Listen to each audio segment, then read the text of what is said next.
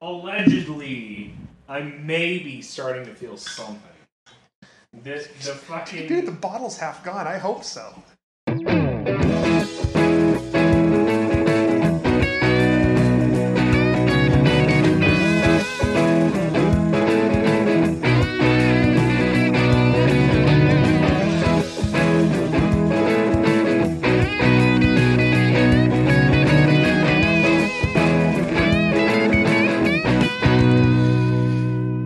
All right, ladies and gentlemen, and everybody in between, welcome back to this very special edition of Bands, Beers, and Buzzwords, the show where you talk about your favorite album and I try to get you drunk doing so.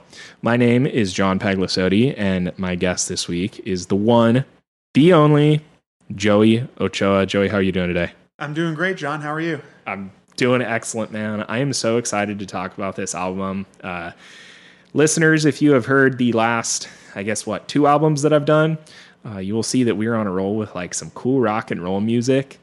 But uh, I think this album has a leg up in terms of rock and roll, man. This is some real rock and roll. Joey, what are we talking about today?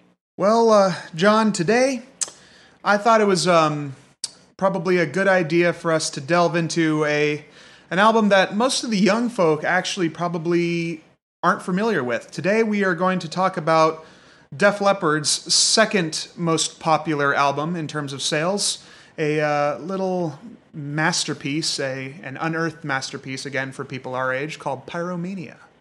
Pyro fucking mania. Okay, so Joey, you said this one is second in terms of their sales.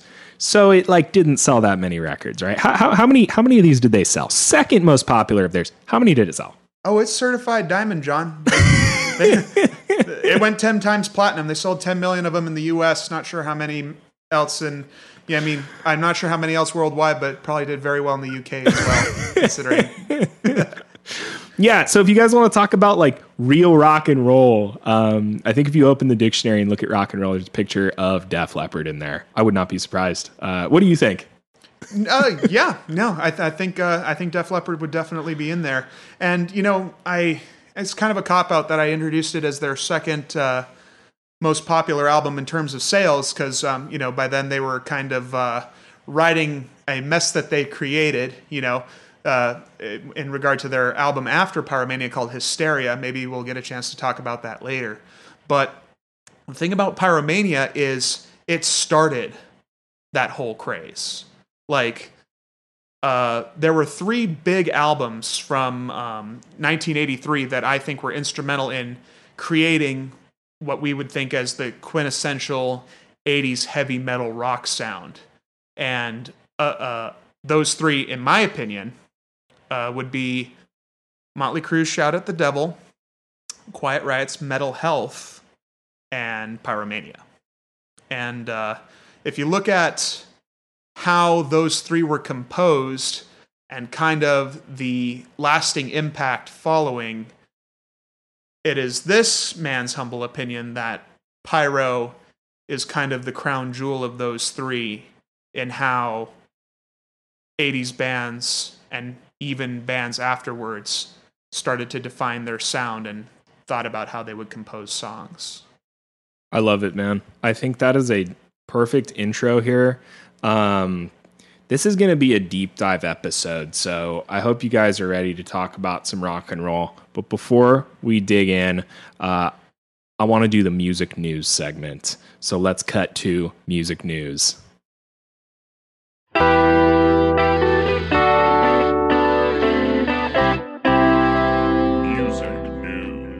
Today in Yacht Rock, uh, actually yesterday in Yacht Rock, uh, five-time Grammy-winning uh, singer, songwriter, musician uh, Michael McDonald was born in 1952.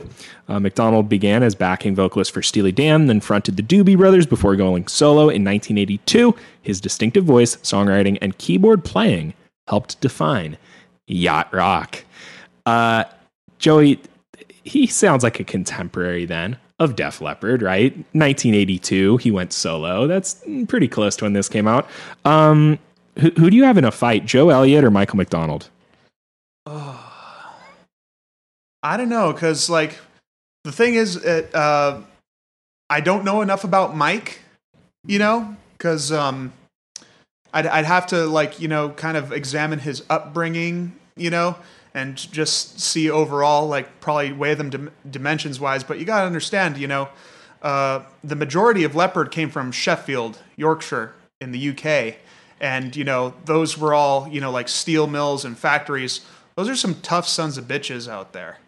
I know? agree with you, man. Uh, and if you're familiar with yacht rock versus uh, hair metal, they have some similarities, I guess. But uh, look, I don't know anything about his upbringing either, but he does currently live in Santa Barbara, California. So, Does he? yeah.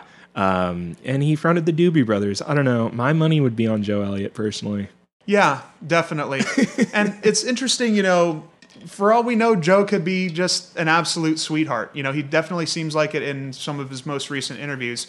But, you know, it's all about appearance, you know, to be honest. Because um, one thing that I don't know if uh, you, you, you'd ever um, mentioned or brought up was uh, when we were talking about the British invasion, you know, we were talking about kind of the, uh, what's that word, the dichotomy, or when it's the opposites, or kind of like the. Uh, yeah, like it's like it's like two uh, uh, two um, uh, contingents or two parts of one whole that are different. Yeah, Right. We were talking about the dichotomy of the Stones and the Beatles. Yeah, yeah, where yeah, how yeah. where how all the Stones were, you know, these very educated Londonites, I believe. You know, these educated Londoners, uh, you know, who portrayed themselves as bad boys, whereas the Beatles were, you know, a bunch of uh, gruff ruffians from Liverpool trying to pass off as the nice guys. You Yeah. kind of interesting how you got that uh, yin yang there. That's funny. It's it's like yeah, it's kind of like how Mister Rogers was a Navy SEAL sniper in Vietnam who had 25 confirmed kills, right? Yeah, or, or, or how Bob Ross was uh, captain in the Air Force and realized that he needed more, uh, you know, he needed uh, more kindness in the world. That's okay. That one's actually real. The Mister Rogers thing is fucking fake. That's real. If you guys didn't know, to the listeners at home, Bob Ross was in the Air Force. That is true. Um.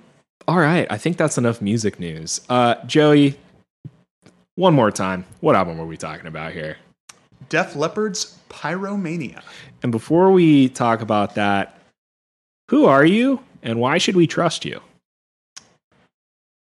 Well, who I am, basically just uh, your typical Southern Californian, you know, complains about when it's too cold, but also can't can't stand when it's too hot. Um, but why you should trust me? Um,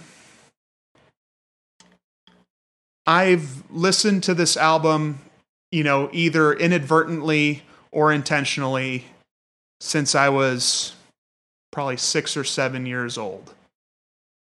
And um, if there were one album that I know for a fact that I could just drive the point home with, it would be this one. And it, uh, frankly, it's it, this is my chance to kind of reacquaint again the younger generations with this wonderful uh, with this wonderful offering from a band that people associate with a completely different sound and uh, remind people who might not know the their more extensive catalog that these guys were just absolute bruisers Yeah. you know, long before, um, you know, they kind of went down the rabbit hole of all the extra kind of, um, not down the rabbit hole, but, you know, before they kind of took a, a direction into a very, very polished yet pristine tone in their later albums, which was helped, um, which that particular sound was, uh, created by what they did on this very record that we're talking about today. Be- they became kind of victims of their own success because by the time they released their their uh, second album, or sorry, their their next uh, their next album, you know, they had kind of been overtaken by something that they had a huge hand in creating. Right. And that that'll be an interesting part of the story here as a deep dive. We are going to look at the context of it, the rise and fall, uh, I, and it's going to be sick. Joey Joey's a humble guy. I'm gonna I'm gonna force you to brag about yourself a little bit here. But No. you you said that you're a typical Southern Californian. Uh, how many typical Southern Californians are like friends with like the guy who wrote the book about Def Leppard? tell us tell us a little bit about that. oh well you know it, it i remember uh at least back in high school uh my my um frontman for uh my band cerebrus uh, which will be dropping something in the next year or so i'm hoping um he would go absolutely bonkers telling me about uh, every minute detail of uh, Eddie Van Halen's setup, or in his case, most definitely James Hetfield's setup. And um, my muse, when it comes to you know the uh, godly town, uh, the godly tones of rock and roll, was would be the uh, sound of Steve Steamin' Clark, the riff master, rest in peace. And um, you know, over the last five or six years, I've, you know, done my due diligence in trying to figure out, you know, how he got the majority of his sounds, you know, um, during the during his particular era in Def Leppard, and um, upon upon uh, you know, kind of going down the rabbit hole when I joined this um, Steve Clark fan page on Facebook, I uh, started getting comments from this gentleman named Mike Rogers, and um, I I knew I had heard the name before somewhere, and I couldn't remember where. You know, it wouldn't pop up on Google easily, but um, from hearing from the moderator of the page, turned out that Mr. Mike Rogers, or Mr. R as he was known, was actually um, the Leps guitar tech, one of the Leps guitar techs from 1982 to roughly 1986. And uh, he was there during, you know, their during their stra- uh, stratospheric climb, or basically during their uh, during their explosion. Right, because th- this album was January '83, right? So he he would have shown up while this album was being recorded, I guess, uh, and then was there for the release of this, all the touring, subsequent touring, uh, like you said, strato- stratospheric. Uh, you know, Ascension to basically the the rock pinnacle. yeah, exactly. You know, so that, I, I that's don't remember incredible. if this is true, but um, I remember hearing something about uh, Pyromania was number two on the charts for about six months straight, behind Thriller until uh, Toto Four came to uh, dethrone both of them. Yeah. Yeah. Um that's incredible, man. So yeah, when when I when I ask Joey, "Who are you? Why should we trust you?" The guy has some serious connections and dedications to this music. Um, and again, I will make the disclaimer as I do in every episode, or should be making in every episode. This is for entertainment purposes only. We're getting drunk, uh, but this episode in particular, we have really done our homework, and Joey in particular is a uh, wellspring of information on these guys. Again, forgive uh, small inaccuracies here and there. Do your own homework, but uh, this is going to be a fun one, man. Before we go any further, I got to say, you've already hit two buzzwords. Uh oh. Good lord. Mention a band you used to be in, and mention one of the big four metal bands. You mentioned James Hetfield. I'm going to give it to you. You're gonna do Metallica. I'm going to do Metallica for that. Um, so that is two drinks. Oh, boy. Uh, for anybody tuning in for the first time, I'll intro the game. The buzzwords portion of Bands, Beers, and Buzzwords uh, is a game here. I have a what amounts to a bingo card uh, with 20 buzzwords. These are words, phrases, tropes uh, that I have written down here. Uh, anytime Joey says one of them, uh, he's going to have to drink. And I am going to be trying to bait him into saying some of these um, as you can see, they come up naturally in conversation from time to time because I do uh, tailor these to each guest and each band. Um, I'm going to cut real quick and let the people at home know what the buzzwords are. Joey's not going to know what they are until the very end. Uh, so, you guys at home are going to get to hear me trying to maybe bait him into some of these. Uh, you'll be omniscient, but uh, helpless in this situation. I encourage you to crack open a bev- beverage of your choice and play along uh, because I'm going to be playing along. I've been sipping on this whiskey. This is pretty good whiskey, man.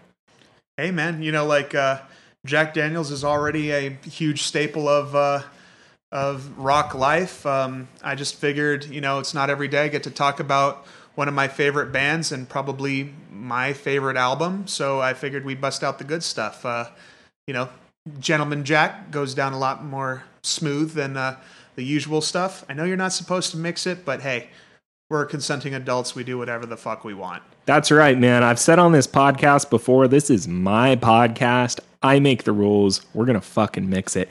There's a picture, you said it's part of rock and roll lifestyle. There's a picture of a certain rock star uh, kicked back on the back legs of a chair backstage before a show at Madison Square Garden uh, with a vertical bottle of Jack Daniels. Do you know what I'm talking about? There's probably a handful of rock stars who have done that. Uh, well, there's a lot of guys who've done it. But this is a famous picture. Black and white picture, dude, long hair, actually one of the inspirations for the band. Another Les Paul player.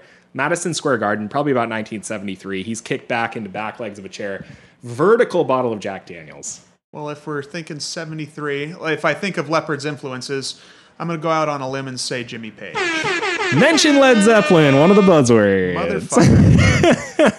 All right, I'm going to cut right now so you guys can hear what the buzzwords are. Three, two, one, cut. This week's buzzwords are mention poison, use an onomatopoeia, talk about your middle school music taste, mention Boston, mention a specific guitar, mention a band you used to be in, refer to an album made post 1990 as a record, use the phrase ahead of its time, recite lyrics, mention Led Zeppelin, say the word raw, say the word drink, mention a part of a drum kit, tell a drinking story, say the word warm, mention a music video, name a specific studio, name a specific amplifier, say the word vintage, and finally, mention one of the big four metal bands. All right. Um, welcome back, folks. Those are the buzzwords for the week. Uh, like I said, crack open a beverage of your choice uh, and play along responsibly. Lord knows I already have. yeah. Real quick, too, one last housekeeping thing. Uh, if you are sitting there with us on your Spotify, on your Apple Podcast, you need to open up your phone and hit that follow button, subscribe button, whatever it is.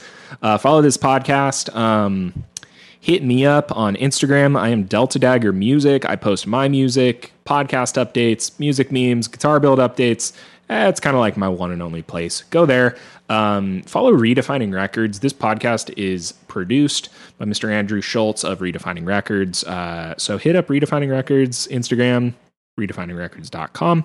Uh, he does a sister podcast to this one called Sounds for Thought, which is highly compelling. He's had some pretty big names on there, and uh, he interviews Indian musicians about their own music. So, uh, super interesting process. Hit him up. Joey, do you have any socials you want to shout out? Uh, well, um, Cerebrus will eventually have its own channel. I'm sure uh, we can bring it up later, maybe on a later podcast talking about a different album. I'm sorry we don't have anything to offer you yet, but we will have demos by the end of the year, hopefully. That's uh, that's Cerebrus, kind of like a mixture of you know cerebral and uh, Kerberos, you know the uh, three-headed dog of uh, Hades, Greco-Roman mythology. There, so it it uh, we'll be putting out some stuff very soon, and you, you best believe that there'll be some Def Leppard influence in there. Hell yeah. I love it. Um, let's jump in, dude. You mentioned uh, that this album was kind of a inflection point for the band in terms of uh, the starting point for a huge rise to fame. Why don't you give us a picture of like what was this band doing before this album? What, what, what did music look like in the early 1980s? What did this band look like? Well, um, that's that's kind of a tough one for me to pinpoint because um, you know Joe's mentioned before that uh, you know labels of how um, particular bands and, uh, and genres can be can often be misleading. Um, in at this point in their in their uh, history, Def Leppard was um, was considered one of the uh, one of the new wave of British heavy metal bands. Now there were some fantastic bands that came out during this period. We're talking, you know, uh, uh, probably lesser known bands such as Samson and Saxon, which have their own great music too. You know, uh, if you ever get the chance to listen to uh, uh, the Power and the Glory album by Saxon, it's absolutely wonderful. And um, and Samson uh, is probably famous because their lead singer Bruce Dickinson ended up Ooh. joining Iron Maiden uh, Uh, at some point, I believe, in '81. But the big four, you know, you, you you know, we were talking about the big four of heavy metal, thrash metal uh, earlier. The big four of new wave of British heavy metal would uh, is some pretty elite company. You got Motorhead, Judas Priest, Iron Maiden, and our lads from Sheffield, the Leppards. That is quite the lineup, man. So, I mean, these guys are great. What's interesting is listening to, uh, like, I'm not as familiar with all those bands, but for instance, I'm actually a huge fan of Maiden's first record, uh, their self titled record, which that one, interesting enough, I mean, you can hear the underpinnings of metal and the beginnings of metal, but that one strikes me almost as, um, it has like a punk rock vibe. Do you, do you get that from that record? I definitely do get a punk rock vibe from that record. It's very kind of punchy, um, you know, kind of kind of growly, very uh, for for lack of a better term, very um, unpolished. And it's actually interesting because you know I always hold um, Iron Maiden and Def Leppard in a very similar regard, despite uh, despite what people might classify them as today, because even though um, you know Maiden predates Leppard by a, a handful of years with the formation of their band, they, both of their debut albums were released in 1980, Oh, wow. and um, probably because lack of a budget at the current time, uh, both of their albums are very. Both of those debut albums are, I wouldn't say, you know, underwhelming in a musical sense because some of their best songs were on those albums but the product the production could definitely be found wanting. Um, and both of them grew into their own a little more with their second album. I I feel bad because I don't remember the name of the producers of either of those albums, but as we well know, by the time that Maiden settled on Martin Birch, you know, they started hitting their upswing and gaining their their glory as, you know, not only one of the new uh, new wave of British heavy metal uh, gods, but probably you know the found one of the founding fathers also of power metal. Sure.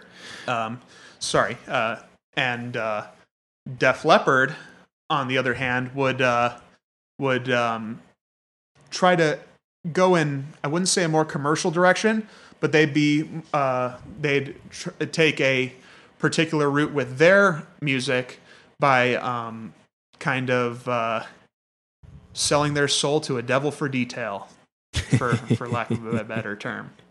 We'll jump into him in a second. I want to I want to ask you something just to give a little more context. You mentioned for instance like uh, lack of budget, the boys from Sheffield. You you noted uh, that there were some rough and tumble dudes when we joked about uh, Mr. Michael McDonald. Uh, we've mentioned Joe's name, Steve's name. Why don't you introduce the band to us? Like, who is Def Leppard? Where did they come from? Who are these guys? What what are their names? Uh, introduce the band for us. Alrighty, so uh, do you want the iteration at the time of this album? Yeah, however you want to do it. Okay. Yeah, yeah, yeah. Let's do the time of this album. All right, so um, basically, these gents were, uh, you know, a, a band from Sheffield that uh, had briefly reformed under the name Atomic Mass in 1977. And all these lads, you know, super young um, uh, at the time, um, you know, um, in the UK, they finished school a little earlier than they do here. So these these guys had already been uh, working in the um, working in the uh, fabrication factories for a handful of years already. You know, some of them had um, you know internships for as operators of like the heavy heavy machinery, and basically it was kind of your lot in life if you came from one of these um, one of these uh, kind of industrial centers of the UK that you know you either worked in the factories or you found some, something very very convincing to get you out of there. They were literally working with heavy metal. They literally were working with heavy metal and uh, and you know Sheffield was is definitely one of the industrial hubs. Another industrial hub was Birmingham, Mm. and um, of course you probably know of the other of the heavy metal uh, band that came out of there, little uh, four piece called Black Sabbath. Oh baby. Well, Tony Iommi, that's right. Tony Iommi cut his. Uh, that's how he lost his finger. Is he? It was the day, uh, his very last day. He had put in his two weeks, and it was his very last day at the factory. He was working at a fucking factory, uh, and uh, Sabbath had finally made it big enough that he put in his two weeks. And on his last day, on the you know fourteenth day, uh, big thirty ton press or whatever came down and cut off half his fucking finger. And that's how Tony Iommi lost his finger. That's funny. I completely forgot about that until Yeah, you just brought and he that didn't up. Want to go that day. He said, "I'm just not going to show up," and his mom made him go. Oh, son of a gun, man. Like, uh, I mean, you know, it's all hearsay about how he feels about that, but you know, I, I, would definitely ha- harbor a little bit of salt, not a lot, but a little, because you know, who knows uh, how people would think of Sabbath without, you know, that prosthetic finger pushing down those frets in that particular way, because you know, uh, you and I were, are both. Uh, guitarists who are familiar with the concept of how every little uh, every little intricacy can affect your tone. Who knows what Sabbath would have sounded like if he hadn't done that? That's true, and and uh, you know, speaking to the working class roots of these guys, you know, Tony Iommi didn't go to the top plastic surgery in the world to get a brand new finger. He melted down uh, some sort of plastic bottles or something. He melted them into the shape of a finger and wrapped it in leather, and that was he made his own prosthetic. Like, son of a bitch, man. I I don't know, man. I eh, there's some about you know Tony Iommi and Django Reinhardt and shit. Uh, you know, I, I broke my finger in high school and didn't play guitar for months, and then after learning about Tony Iommi and Django Reinhardt, I feel like a total pussy. You know, Yeah. like I mean, I mean, you know, I went through something kind of similar when I was uh, when I was very young. I um, hyperextended or broke. We're we're still not sure which. Um, my pinky finger on my fretting hand, and um, and uh, I don't think the tendons ever healed properly because uh, my pinky is almost entirely useless when I'm fretting. Uh, folks, I wish I could show you right now what I'm about to do, but I'm going to show John something. oh dear God, Notice- oh Notice how the ring finger doesn't move. Jesus, H. That okay. I don't know. Okay, I okay. Joey just moved his pinky finger in a way that's like really fucked up. I don't even know how to describe this to you, but there is something wrong with his pinky finger. He is. If you want to know who he is and why you should trust him, is that he has like a really fucked up finger and he's still up here playing guitar and ripping it and just shredding it. Long, Okay. long story short, I love me some power chords rather than uh, the more intricate solos. let's let's just put it that way. Okay. Def Leppard, they're these working class dudes from Sheffield. They're on the cutting edge of metal. But in their first, you know, handful of forays here, it's uh it's not quite a polished sound, right? Right, and uh, you know, people responded with uh, with um, with their you know with their time and money. You know, uh, the the debut album, um, I think sold maybe a hundred thousand units. Um, at least at the time of the release of, of Pyro. And um, for their second album, uh, uh, uh, you know, they uh, enlisted the help of a very famous um, producer who was already turning the fortunes of some of some very famous bands who were starting to hit their stride. Yeah. Who okay, who is this guy? Let's we've introduced Leppard. Let's introduce this major player. Oh, we didn't bring up the their names and we didn't bring up the lineup yet. Send it real quick. Okay, sorry. Uh, you know, You're good. No, send it real quick. In, in- you know, in the words of uh, one of the Zeppelin songs off of Zeppelin 2, you bring it on home. Bring it on home, baby. There you go. Who who are Def Leppard? Alrighty, so you got the main cheerleader, you know, the man, the myth, the legend. You have, you know, the man who wails like he is being prodded with a red hot poker. That's the uh, the king of mullets himself, Mr. Joe Elliott. Yes. And Who's Joe Elliott? What does he do? Joe is the lead vocalist for Leppard and was the brunt of their producer's wrath when in the uh, formation of this heavy metal masterpiece. As always, and as it should be. Okay, here's a little question for you. Pop quiz. How many lead singers does it take to screw in a light bulb? Beats me. One. He holds it up, and the whole world revolves around him. Oof. okay, I get to say that because I'm a lead singer now. Okay. Joe Elliott, the dude fucking shreds. I love Joe Elliott. I love his vocal delivery. He hits some insane notes. Mutt put him through the fucking ringer, but got some goddamn results out of the guy, and I respect the hell out of that. Absolutely. Yeah. Absolutely. Who else is Def Leppard?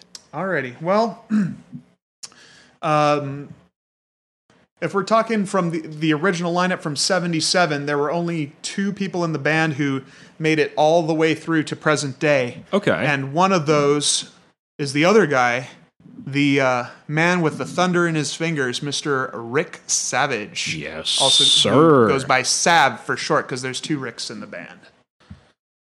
yeah, Rick Savage on the bass guitar, bringing in the low end. Yeah, just just just abusing those uh, Hamer Explorers to great effect. Yeah, man. He gets some fat tones on this record too. Who's the other member that was like a founding member?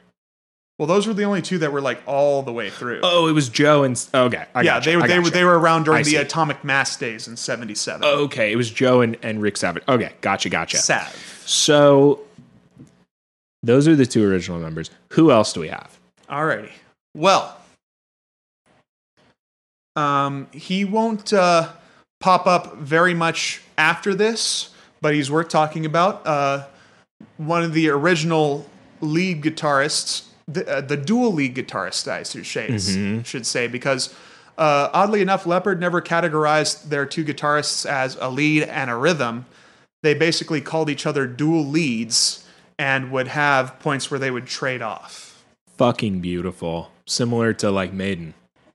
Absolutely. You Yeah. know, there were there were times when uh, when you know Dave would just uh, just uh, grab life by the horns and just rip it, and then there were times when Adrian would just go, "Hey, don't forget about me. Yeah. You know, yeah. don't sleep on me." So this is an interesting one because we start this story with this guy, but unfortunately we don't finish it with him. Who is this? That is Pete Willis, Yeah. and Pete was a member of Atomic Mass, um, who was in the uh, who was in the market for a new guitarist and new vocalist to keep his band going. You know, and uh, originally uh, he auditioned Joe as uh, um, as the guitarist because Joe actually is a is a is a darn good guitarist. He actually would uh, sometimes get one of those little um, what do you call them? Those those headless uh, kind of small. Oh, the Steinberger? Yeah, kind of. Yeah, the, the V version of that Steinberger. Oh, shit. And he would he would actually play some of the uh, rhythms when um, when it would be uh, Phil and Steve kind of uh, going off doing their thing, and he'll still pull out an acoustic when they do acoustic parts of their set to this day. Um, yeah, I, I, I uh, Joe originally was auditioned as a guitarist, and the way that Joe actually joined Atomic Mass slash Def Leppard was uh, he missed a bus on the way from work today and ran into Pete on the way walking back home. No way. Chance meeting. But uh that's how it goes oftentimes in rock and roll are these strange chance meetings. I think we have another story of you personally with a weird chance meeting. Uh we'll touch on that later. So we got Joe, we got Rick, we got Mr. Pete Willis. Uh who else have we got? There's another member of the band that Mm, not quite in the same way as Pete, but he starts the story with us. He's kind of not involved, but he's kind of still there at the end. You know what I'm talking about? The man who brings the rhythm. The poor man was left out of out of a lot of this.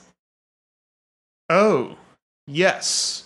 I believe you're talking about one of the percussionists. yes, sir. not? Yes, sir. Okay, we are talking about the Thunder God himself, Mr. Rick Allen. The, The man Rick. who would the man who would not give up the Rick moniker, which relegated Mr. Savage to Sav. And I'm glad he didn't, man. He had to give up a lot of shit for this record. I'm glad he at least got to keep Rick. Yes, yes, that's you know you, you celebrate your wins however you can get them. That's for yeah. sure. Good for him, man. He seemed like a good sport about the whole thing. We'll touch on maybe what we mean by that later, but Rick Sav er, sorry, Rick Allen. Rick Allen. Yes, sir.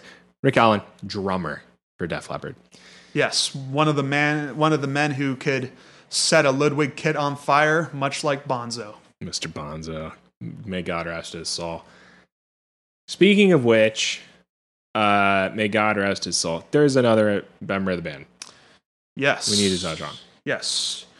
Uh, my personal muse, I've already brought him up before, Mr. Stephen Maynard Clark.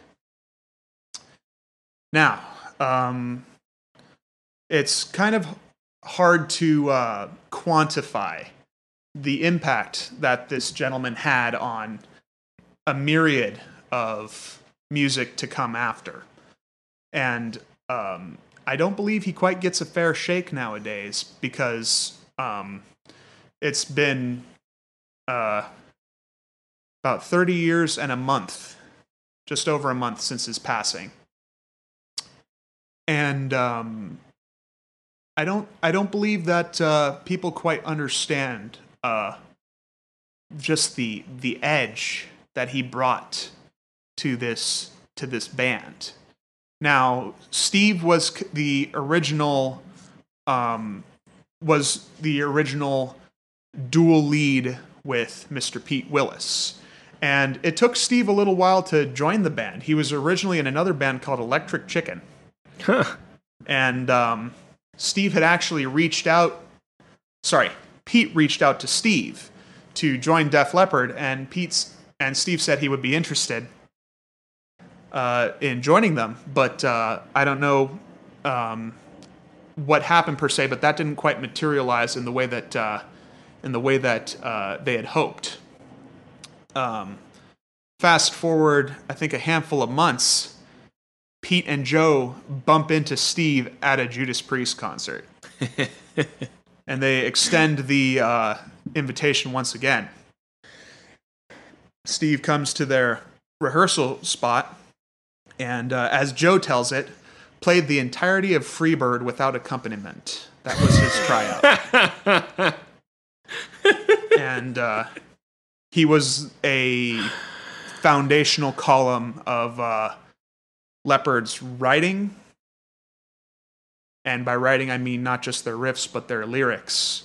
Uh, from his joining of, the band in 78 uh, up until his passing and even past his passing because um, one of the uh, albums released after his passing still had a still had his fing- fingerprints all over it. Yeah. Yeah. So this is something we'll jump into because the recording process from this out for this album took a toll on the band and it took a toll on different members in different ways. And they wound up having to replace a member, somewhat two members if you kind of think about it, but mm, weird. So let's jump into that. I feel like for now, that's the lineup we have going into this album, right? Um, so let's right? That's everybody. Yeah. okay, that's everybody going into the recording of this album. As as you've heard us touch on, this changes actually during the recording of this album, uh, which is a unique story because this album was not recorded. Uh, you know, in fucking Joe's living room with a couple mics and a guy. You know, no, these guys went to some legit studios. They enlisted the help of a producer who uh, he seems like kind of a son of a bitch, but he gets some fucking results. And and the band was, you know, tempered by the heat of this fucking fire of recording this album. So let's introduce this character, right? We've introduced the band. We've referred to this guy a couple times. Who is this fucking producer? John, the gentleman we are referring to is known as Robert John Mutt Lange, a South African man with an incredibly acute ear, and for some reason, the Midas touch, because everything he would lay his hands on would eventually turn to gold, and in some cases, platinum. and fucking diamond and shit. And because here's here's the thing, Def Leppard. Look, if you produced a couple Def Leppard records, and that's all you produced, you would be considered a legend in the industry. But Mutt Lange didn't just produce fucking Def Leppard records. Uh, What's just the uh, what's the, what's his greatest hits of other artists? Uh, are we talking everybody or rock contemporaries? Everybody. All right. Well, let's see. Uh, might not be familiar with the Boomtown Rats, right? No, I saw that on there. I have no fucking idea who those guys are. Yeah. Um, to be honest, neither do I. Yeah, But- whatever. But um, let's see. Here, here's ones that you might start uh, recognizing. Uh, I'm sure you might have heard of Foreigner. I've heard of Foreigner. Yes. Uh, Foreigner Four was uh, was one of his uh, one of his little um, masterpieces. Little ditties, yeah. yeah, yeah. Um, I uh, there's there's there's one other band, the, the Australian band. Um, their their name escapes me. Can can you help me with some uh, Australian bands? It's not Midnight Oil. It's, Uh, it's not midnight. It's not Men at Work. Um, I was gonna say, um, ah, it's it's missing something about It's, uh, electrical. I know, right? It's like the uh, the sixty cycle hum or something like that, or they're called the. Oh wait, I remember it. ACDC. Yeah, that's right. Mutt did a handful of their records. Did. Mutt too. produce ACDC? Yeah, if if memory serves, I think he did at least Highway to Hell, Back in Black, and For Those About to Rock. Okay. All right. All right. So those are some pretty big names. But the thing with Mutt Lange is, you know, he could only do, you know, power chord rock and roll bands. And uh, you know that's all he could do. He couldn't produce anything other than that because you know if you Oh, look I at if you look at the surprised. oh, would I? Uh, because I'm, look, I'm, you know, if you look at the rest of his artists, I see other three chord rock bands such as Celine Dion, Britney Spears. Britney Spears. Are you fucking kidding? Maroon Five. Okay, I'm still trying to have a Maroon Five episode on this show. I'm still trying. You're not getting it from me though. Not from you. But here's the thing, man. I will fucking fight and die upon the hill that Songs About Jane by Maroon 5 is a goddamn masterpiece of a fucking album. I have I I feel like he probably didn't produce that one. That was their first album. I don't think he produced that one. But Maroon fucking 5, Celine Dion, uh Muse, fucking too. He did Muse, of- he did did, one- do did Muse. Muse That's right. too. Muse. Um fucking A. And Shania Twain. Yeah, his His ex. wife, his ex-wife. That's right. Yeah. Squeezed 30 million records out of her, didn't she? Didn't he? Uh, that he did. Uh, that's triple diamond for people playing at home. Yeah. So uh Mutt Lange, he's not just some fucking guy. Like this guy, he literally, like you said, he has the Midas touch. Everything he touches turns to fucking gold, aka triple platinum, triple diamond, triple goddamn everything. Uh, so fucking, um, you know, the boys from Sheffield, they have this fucking raw, down and dirty tone. It's cool as fuck. It gets people going. People fucking love it. They're great. Uh, Joey showed me some of their earlier stuff, and it's great, man. It fucking kicks ass. Uh, but it is not quite. Mm, it's not triple platinum material, triple Yeah. diamond material. I mean, I mean, Mutt got a hold of them for uh, their 1981 album High and Dry, which I believe he was probably producing around the same time that he was getting ready to do for those about to rock. yeah. Um, Uh, funny story about for those about to rock later when we start talking about his meticulous nature.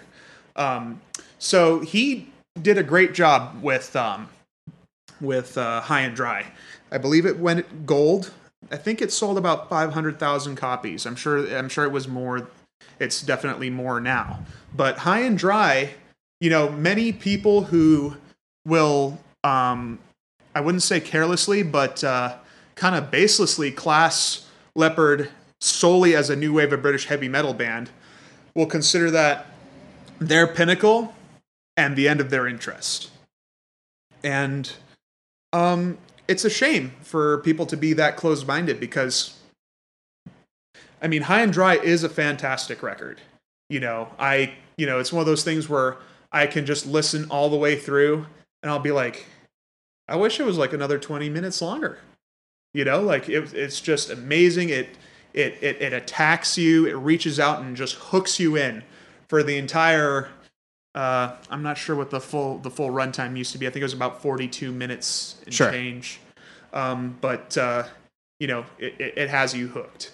You know, the the way they um, the way that uh, Mutt was able to to squeeze the uh, the sound out of not only uh, Pete and uh, and Steve, but the way that he was actually able to get Joe to ascend to the to the uh, the higher registers that we know him for if you listen to uh, Leppard's debut album On Through the Night, um, you know, Joe wasn't that comfortable with uh, kind of reaching into those higher um, those higher screams yet.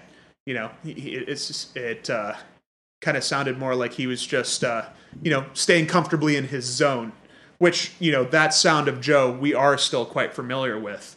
But when he was able to, you know, break into those upper echelons of his range, it uh, you know it it kind of helped the band come into its own in a way. You know, very similar to uh, you know Pantera having a very um, very noticeable change of sound when they brought in Phil Anselmo.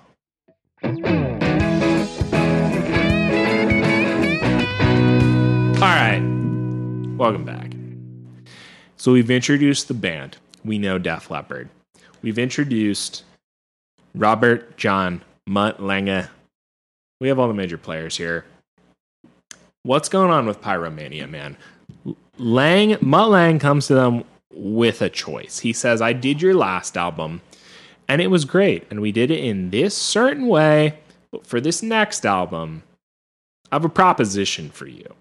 He tells them, look, we can produce the last album how we did the last album. We can produce this album rather how we did the last album. And I'm to, you know, touch it up here and there. And you guys will sound great. It'll be a repeat of your last album.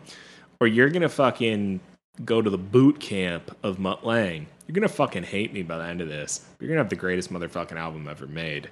And they decide to go with option two. Is that correct? Uh, yeah, they, they they they they go for broke.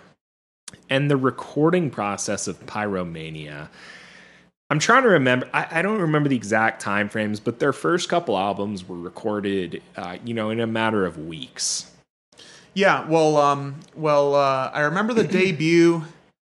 I, I, I think it was just over a month. Mm. You know, and High and Dry, you know, which was a Mutt offering, and he did hold, hold them to a particular standard. You know, took three months, which they felt was an eternity. And I believe in, um, and I believe in comparison, the totality of Pyromania took something around nine. Yeah, yeah. If if I remember correctly, three months in, they didn't have a single completed song. In fact, I feel like six months in, they didn't have a single completed song. It didn't come together until the very end, right? Yeah, yeah. uh, It it was at a point where um, forgot if they're Vertigo or Mercury. I know here it's Mercury, but um, yeah, yeah, yeah. but uh, it- over there it might have been Vertigo, just bashing down their doors, trying to figure out where the new record was.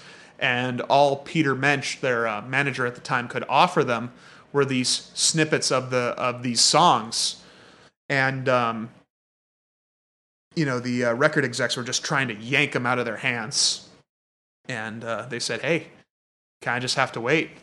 Yeah. But but know what you're getting into when uh, when it finally drops. Yeah. So part of this thing is is the boys were used to playing with um, Rick Allen, their drummer, and to an extent, uh, you know, the way it was done before is you would sit down with your drummer and you would live track at least some part of the song, and then overdub other parts. Uh we already mentioned Zeppelin. You go back and you listen to some, uh, you know, Bonham's drum parts, and he's speeding up and slowing down the tempo, and they're just playing along to Bonham. Um, and then they overdub over that. This one they did something a little different. Uh, they tried to make it a little more perfect, and this was a mutt idea, not the band's idea. What what was the rhythm section like on this album?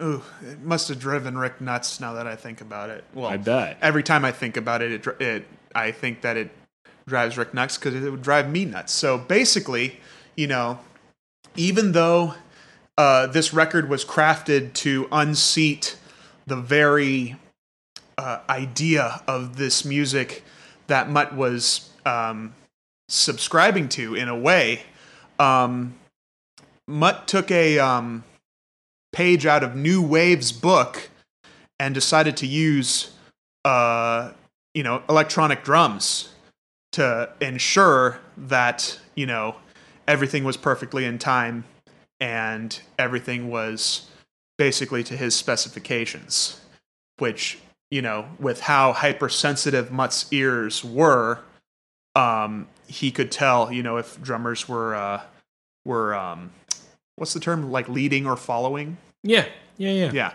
he he could tell if they were a little bit off tempo, and uh, the way in Mutt's mind to um, rectify that, just go electronic because it's going to hit in the right spots every time.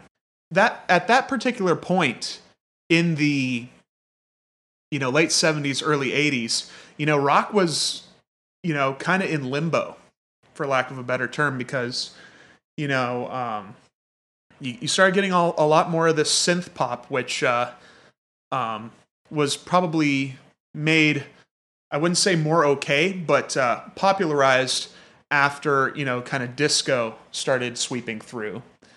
Um you know just something to be played on the dance floor. And on the other side, you know, rock was uh, kind of in an, um, a weird spot because you had the, um, you know, the the really heavy bands, um, like, uh, you know, say Sabbath, and then the really punchy ones with Attack, like the new wave of British heavy metal bands. And then you also had um, punk bands, you know, who, uh, you know, are, are um, just. Uh, you know, playing their own style, you know, um, do, doing doing their own thing. And the problem was is uh, all those heavy metal bands weren't really able to um, kind of break in to uh, to the um, to to the I guess the popular charts. You know, like uh, there wasn't really a defining uh, record that could get radio play at the time because all the stuff that most people can think of from that era was, you know, kind of like iconic heavy metal stuff that we could think of today, like maybe British Steel, Blizzard of Ozz. You know, though that wasn't popular. You know, that was all the kids, you know, wearing the battle jackets. You know, Yeah. kind of with their own like kind of cult movement, nearly. And um, I think, uh, and on the uh, American side, you know, the bigger market, you know, they were just uh, you know kind of playing reruns of uh, of Boston. Not that there is anything wrong with that. Brother, mention Boston is one of the buzzwords. Oh no. Alrighty, here we go. Cheers. Cheers. Here's what's up. So we've introduced Lange. We've talked about his recording process. We've talked about the boys of Death Leopard. De- Death Leopard, sorry. Um we know Matt Langa is a motherfucker. He's pushing these boys to their limit. They're these working boys from fucking Sheffield. Here comes the album, man. It's time to stop pussyfooting around. It's time to talk about the goddamn record. Here we come, Pyromania. The first song is called Rock Rock Till You, drop. Tell me about this song. Introduce me to this song. I've never heard this album before. Wh- What does this album have in store for me? All right, so you know, I I I would say that this is probably you know, um, I guess a trope for most rock bands, but you want a strong, strong showing as your first song to, to, to you know to draw people in and to hook. That's you know. And uh, you know, if you listen to the first song on Leppard's first five albums, you'll hear that you know that it's one of their best songs because they're getting ready to just reel you in, and um, you know you're in for a ride.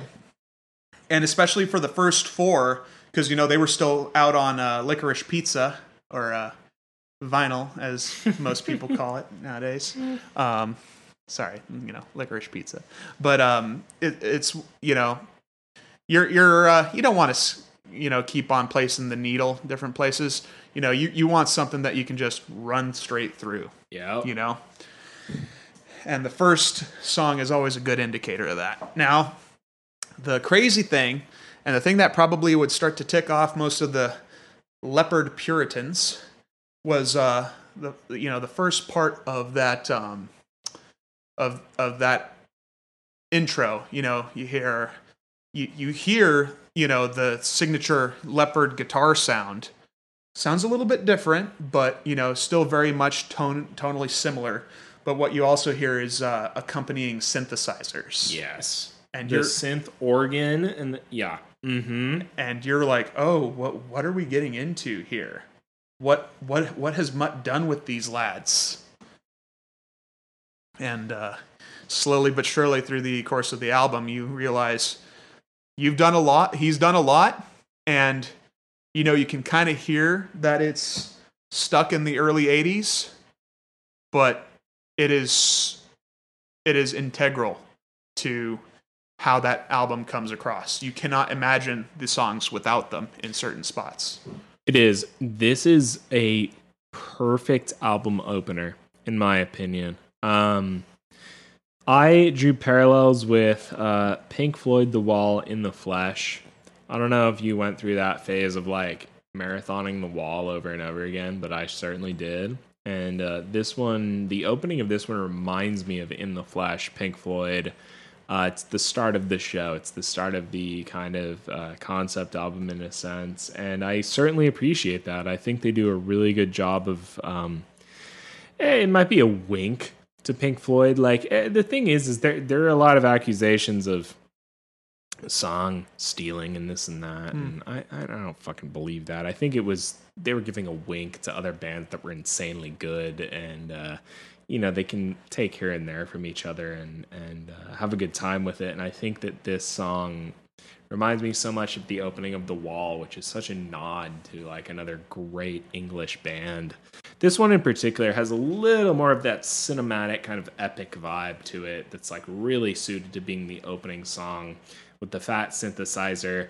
And then they drop into the coolest fuck guitar riff. Yeah, just just an absolute crusher of a riff. Um, um, basically, um, you know, it's uh, it's based off the um, you know the A chord, which Mhm. I mean, as you know, the A chord is just you know one of the keystones of, of the rock sound, and so you know, and especially when it's uh, driven, that the way that these gents had had it set up, you know, and the way that uh, Mutt was kind of able to tame all the extra um, frills on it on the side you know it just it, it hits you like a ton of bricks it really does you know and and you hear that you know it's still kind of the same but you do hear something a little different in there and it's Yeah. very hard to pick out the soundstage is greater on this one than stuff we've maybe heard before.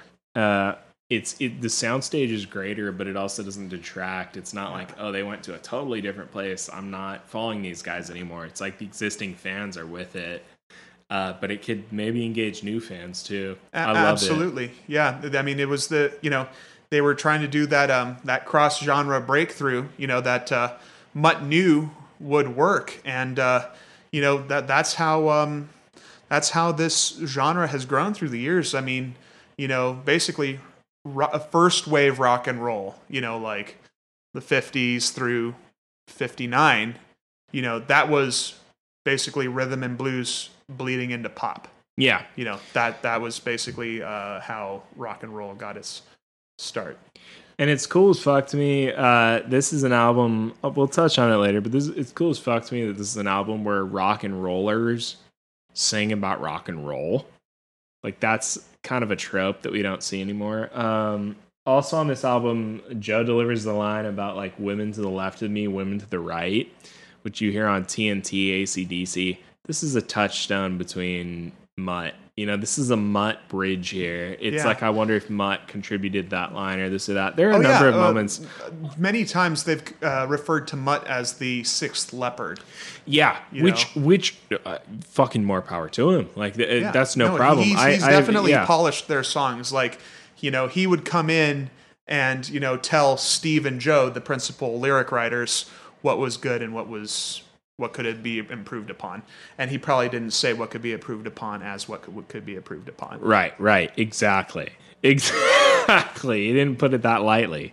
Um, I'm gonna take a shot in the dark here. Okay, uh, the viewers don't know this, but I've uh, compiled a list of uh, every song on this record has a guitar solo on it, and five of them are Steve Clark, and five of them are Phil Collen. We haven't introduced Phil Collen. We haven't actually, yet. introduced Phil yet. Um, should we do that right now?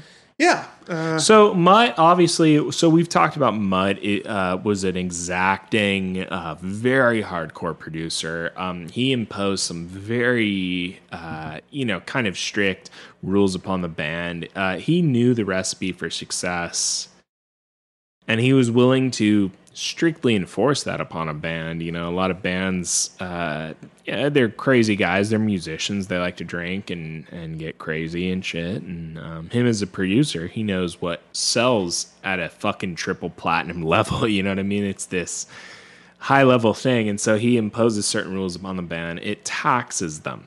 The recording process for this album was not easy, and some things happened to the lineup of the band. Like it taxed the band. Joey, w- what happened to the band? The lineup of the band changed during the recording of this record because of the taxes imposed. oh, absolutely. Yeah. I mean, as a kind of a prelude, you know, like uh, um, Joe had to do so many takes that you know he basic and with the nature of how he was singing, he'd be shouting himself hoarse.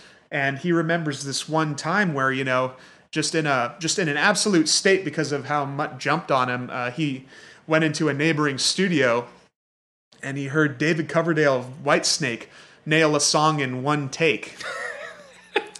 and uh, you know, just Dave's just absolutely pitch perfect. You know, uh, if you want uh, a good uh, you know version of you know of what another gnarly sweet rock song is from kind of the same aesthetic that Pyromania created, you know, please check out uh, "Here I Go Again" by Whitesnake as well as "Still of the Night." Uh, those are those are some lovely songs by a singer uh, as good as Joe, and I really have to give David a lot of credit because I think he knew in a way, you know, the kind of pressure that Joe was under, and uh, when you know Joe kind of stumbled into the studio and saw that, um, you know, Dave did basically what you know rockers do with uh, other rockers that they re- respect. You know, they just get him hammered. You know, uh, Dave just kept on apparently pouring him brandy after brandy after brandy, and then, you know, Joe walks away in a drunk stupor, sleeps it off, and then he's uh, ready the next day to to combat Mutt again. There you go. And uh, you know, and if we're talking about the drum machine, obviously Rick was losing patience with uh, Mutt about this as well because you know Rick basically had zero say in how the drum tracks were created, and I, I believe he got frustrated to the point where you know he just hucked a drumstick at the wall and just you know just buried it in the insulation. You know? I would too, because here's the thing that's fucked up about Mutt's drum composition is like a lot of the fills are like insanely good. Like it's not like Mutt replaced him with a bullshit like shitty version. He actually put some great drum riffs in there. which is what's Absolutely. And uh, and even though it sounds a little dated now, uh, the way that he dialed in that kit is is pretty fantastic. You know that that that kick hits you in a, in a great way. The um the toms are I don't know they're kind of like middle road, but um but you know the the the bread and butter when you think of uh, kind of like Mutt Lange albums is the snare sound. You know, even though it has you know that uh, digital tracer at the end, it's a very distinct, beautiful snare sound. And you know, it, not to you know keep on uh, uh, you know beating a dead horse, but uh, according to uh, according to Myth, um, Mutt switched something like five or six different studios with ACDC when they were recording uh, for those about to rock because he was trying to find the perfect snare sound for Phil's kit. which studio? Which studio did they wind up in? I couldn't tell you What because what studio did Def Leppard record in? oh um well let's see I think they did High and Dry in uh, in one of the ones in downtown London, but uh, I believe uh, I believe Pyro was uh, Whistler Studios. Okay, I'm gonna stop you. So name a specific part of the drum kit, tell a drinking story, and name a specific studio are all buzzwords. That's a triple fucking whammy there. That is a hat trick, baby. Oh, laugh at my pain, ladies and gents.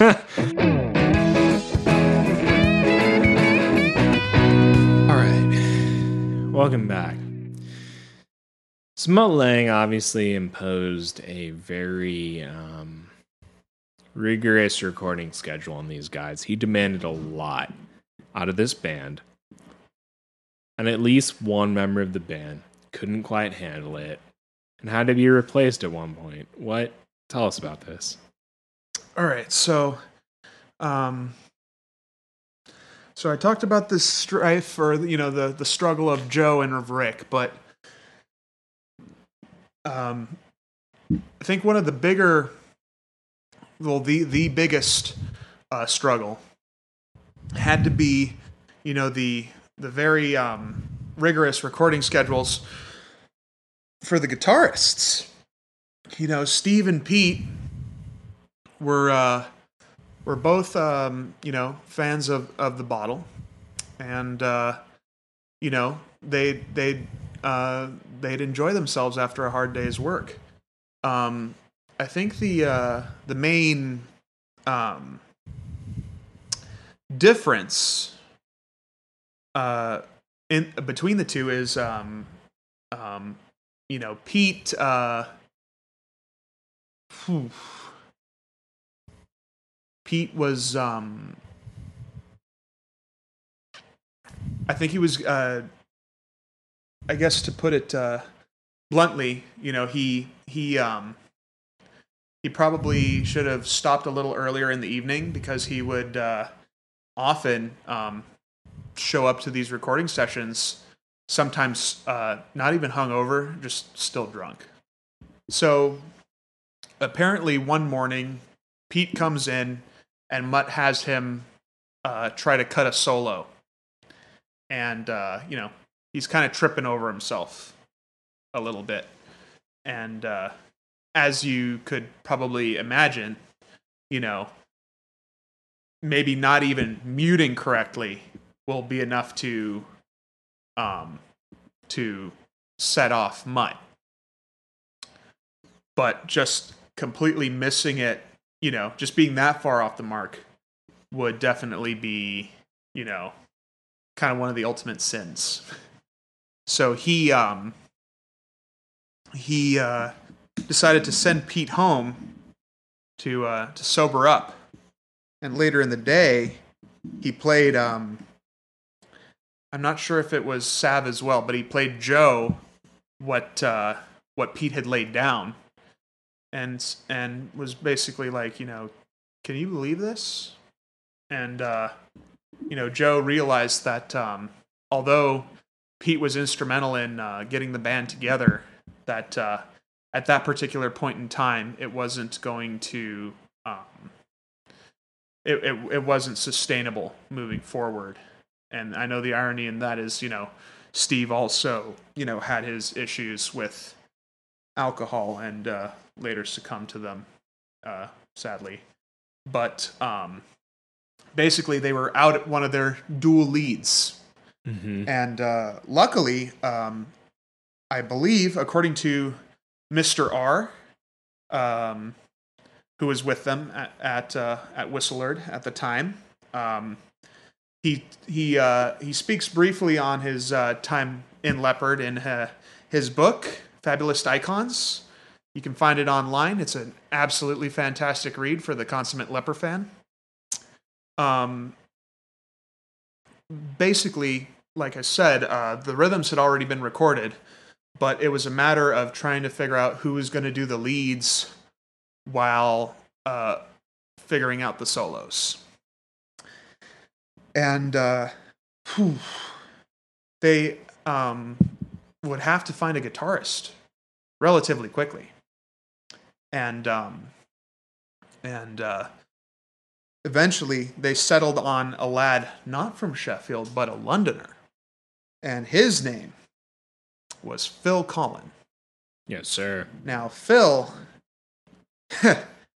uh, you know, now I, I, I won't uh, put anything against Pete. You know, what he did with Steve on High and Dry and on, um, on Through the Night was absolutely fantastic and had that, um, you know, kind of had like that raw rock punch, you know, more ACDC, you know, kind of style. Um, Phil was just uh, was just an absolute machine.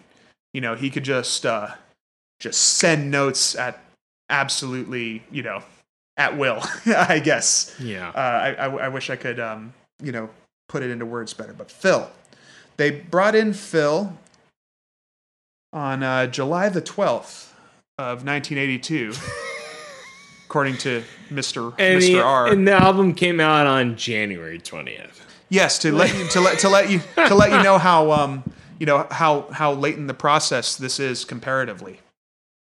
The album came out, and people don't understand is like mixing and mastering takes months. Takes months. Absolutely, yeah. So like it's not like this guy had six months to lay down guitar solos. It's like he had fucking one month to lay down guitar solos. Yeah, and uh, apparently the first uh, piece he did for the band was the photograph solo. fucking a. Um, I'm gonna stop you real quick. Uh, use the term raw is a buzzword. raw. Yeah, Uh, it you, you know my vocabulary too well, man. That, that I one's did, not fair. man. I say I I tailored this shit. Right, here we you. go. Cheers. Cheers. Phil brought a completely different flavor on the other side of the um, of the spectrum, I guess, to how Leppard could sound. Yes. You know, um, Yes. because he, uh, you know, he kind of had more of a kind of a blistering, bruising style, which went very well with just how Steve could just formulate chords. Yeah, Like, it's like to me, um, Phil's uh, virtuosity was Yeah. fitting for their new level Yeah. of like production. Yeah, You know and, what I and, And if you bring in that kind of sizzle Yeah, with you know kind of just the um, the punch and the um, and the uh, just the the overall message you send as the riff master, Steve's nickname. Um, you know, it was uh, you know, it, was, it was gin and tonic, peanut butter and jelly. It was, you know, it was uh, that's goddamn right, dude. Yeah. because here's the thing: bangers and mash. Because what's funny is when I went and Bubbles and tried to guess uh, who played each solo, I was going off of some pretty limited information. And one of the things you told me is like Phil was the quote unquote, these are massive quotes, quote unquote, better guitar player. So I went from like this point of like um, who is uh, in a classical sense the better guitar player. But here's the thing: is like there's the guitar player who's been with Leppard for like years and years and embodies what Leppard is about and has like the soul of the fucking band in them.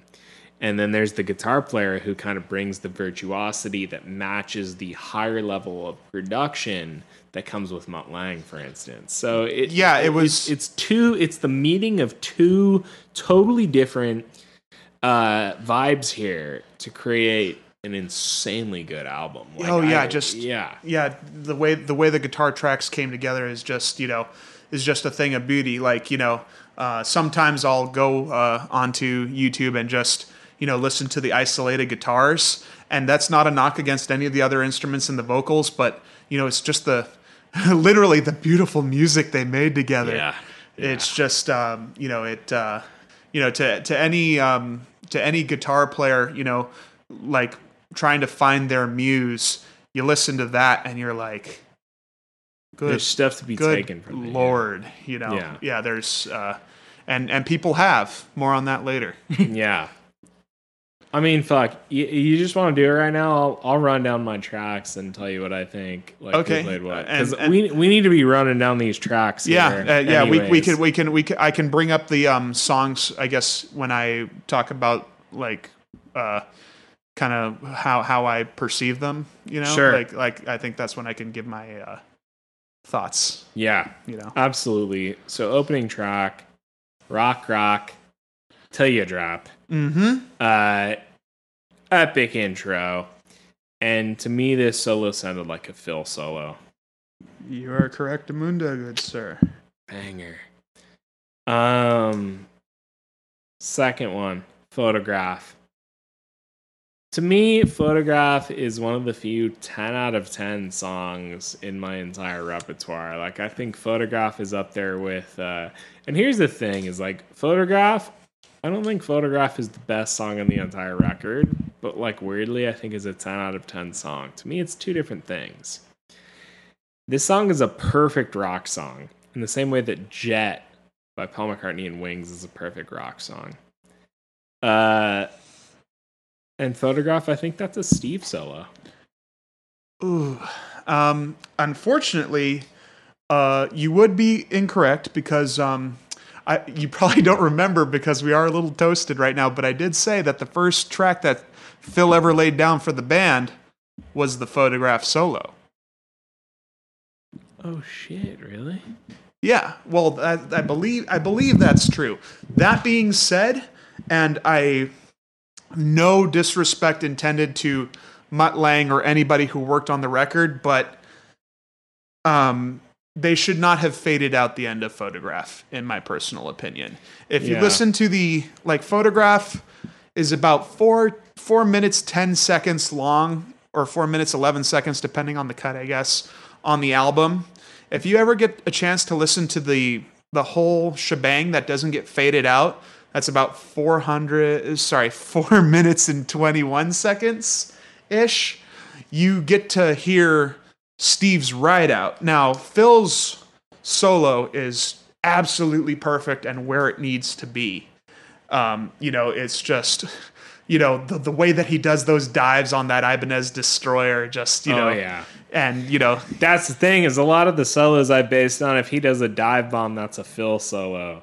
But to me, this one sounded more like a Steve. So even though he did the dive bomb, yeah, Phil Yeah. to me is more of the dive bomb, but it struck Yeah. me as more of a Steve solo. It's funny because you know um, by by the hysteria era, you got Steve doing dive bombs because Mr. R was uh, starting to install those uh, Kahler tremolo units on his guitars. But at this point, um, most of his mainline guitars were going to be stop tails. Word. The best, the finest that Gibson had to offer. By the way, Gibson, if you're listening right now, please make sure to think about our friend here, Mr. John Pagliasotti, for one of your next rounds of endorsements for Delta Dagger music. Gibson, I'm slowly installing small piece of electronics in my Epiphone Les Paul to make it sound better. So if you could just send me an R8, it would it would just really make my day. or Like, maybe a 61 reissue for him to send 61 send me SG the reissue. no, fuck your ass. You're gonna send me the Larry Carlton reissue, the Larry Carlton three for. You're gonna send me the Larry Carlton three thirty five. I'm gonna show up at your. Okay, no, stop. I'm not gonna say that. All right. You're gonna send me the Larry Carlton. Okay. Okay. The Larry Carlton. Make sure to cut it out after I said cut- after I tell you. I'm gonna come to your house. Okay, no. Oh, okay, no, no. okay, We- we're we love the fine folks in that, no. Nashville. Gibson, uh. yay, Gibson, you're doing great work. Yeah. 1980s Gibsons, some of my favorite guitars. Absolute bruisers, especially the XR1. Great guitars. Please reissue the XR1 and yeah, I, I, Hey, I'm actually asking. though, fucked up opinion. The Robo Tuner. I actually like the Robo Tuner. Hey, we're we're all God's children, all right? Hey, give me your, give me a fucking stu. Yo, give me like an R9 with a Robo Tuner for a highly discounted price. Fuck your ass. Okay. All right, we're gonna stop. All right, stage fright. Stage fright. We're moving on to stage fright. Stage fright. I think it's cool as hell that they open with that live kind of opening. You know, it's like they have the whole Yeah, crowd. I mean, there. I mean, it is canned, you know, but like, It's the first like minor sound they're doing on the album. It's like the first two that Yeah. have this kind of like major uh, yeah, harmony. and, and and they're doing a pedal riff there. I, I know I, I don't know if I brought it up yet, but um, you know, a pedal riff. Uh, you know what I'm saying when I refer to a pedal yeah, exactly. It's a pedal point. It's that you're holding one note and moving around that note. Yeah, basically, it's I, I wouldn't. I guess it's your root, and you know, Yes. you, you're, You're you're moving you're, around you're it. chugging that root, and then you're hitting other notes. You know, in in a I, I wouldn't say a, a cyclical fashion. I guess it is a cyclical fa- yeah, fashion. it is. isn't It is. It's, and and it's a huge thing in metal. Like, um, uh, you know, if you want some good pedal riffs, that you know, uh, to to ponder over, you know, uh, Two Minutes to Midnight, the intro to Iron Maiden's Two Minutes to Midnights. You know, it's you're uh, you're you're pedaling on that open A and going up and down on those uh, partial chords on uh, you know in, on the middle strings. I forget their names right now. uh, uh, you know, if you want another sweet pedal riff, uh, you know, uh, "Painkiller" by Judas Priest. After uh, after you hear Scott's amazing "Godliness," double kicks, good shit. Um, Master of Puppets. You know, uh, right after you hear bump, you hear, you hear that's a that's a pedal riff. Wait, what does he say? What does he say after that? Uh, what is the intro to? Okay, so he's and so you know you got James going. What does James say? And the passion play crumbling away. I'm your source of self destruction. Recite lyrics is a buzzword. Motherfucker. Cheers, kids.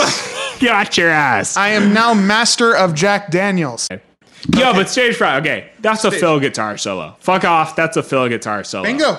Yeah, I'm gonna I'm gonna say fuck your ass. There's no way. I don't even question it. That is a No, fill no, guitar that is solo. a Phil solo. You, you, I'm did, gonna you, say- did, you did get photo wrong though, because it is a Phil solo, but it is a Steve rideout. And like I said, if you had heard the full part of Steve's rideout, you would love photograph even I put more. Steve in a. Steve was my. For photograph? He was the one I put.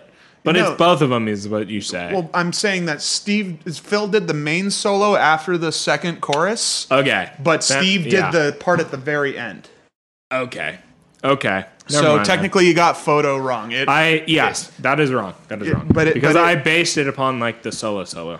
right. Um. Yes, It- I was it's wrong on it's that. bomb on the open E that should have given it away. Right, because he dive bombs it. Steve doesn't Yeah. do the dive Yeah, bomb. 'cause I believe- thing.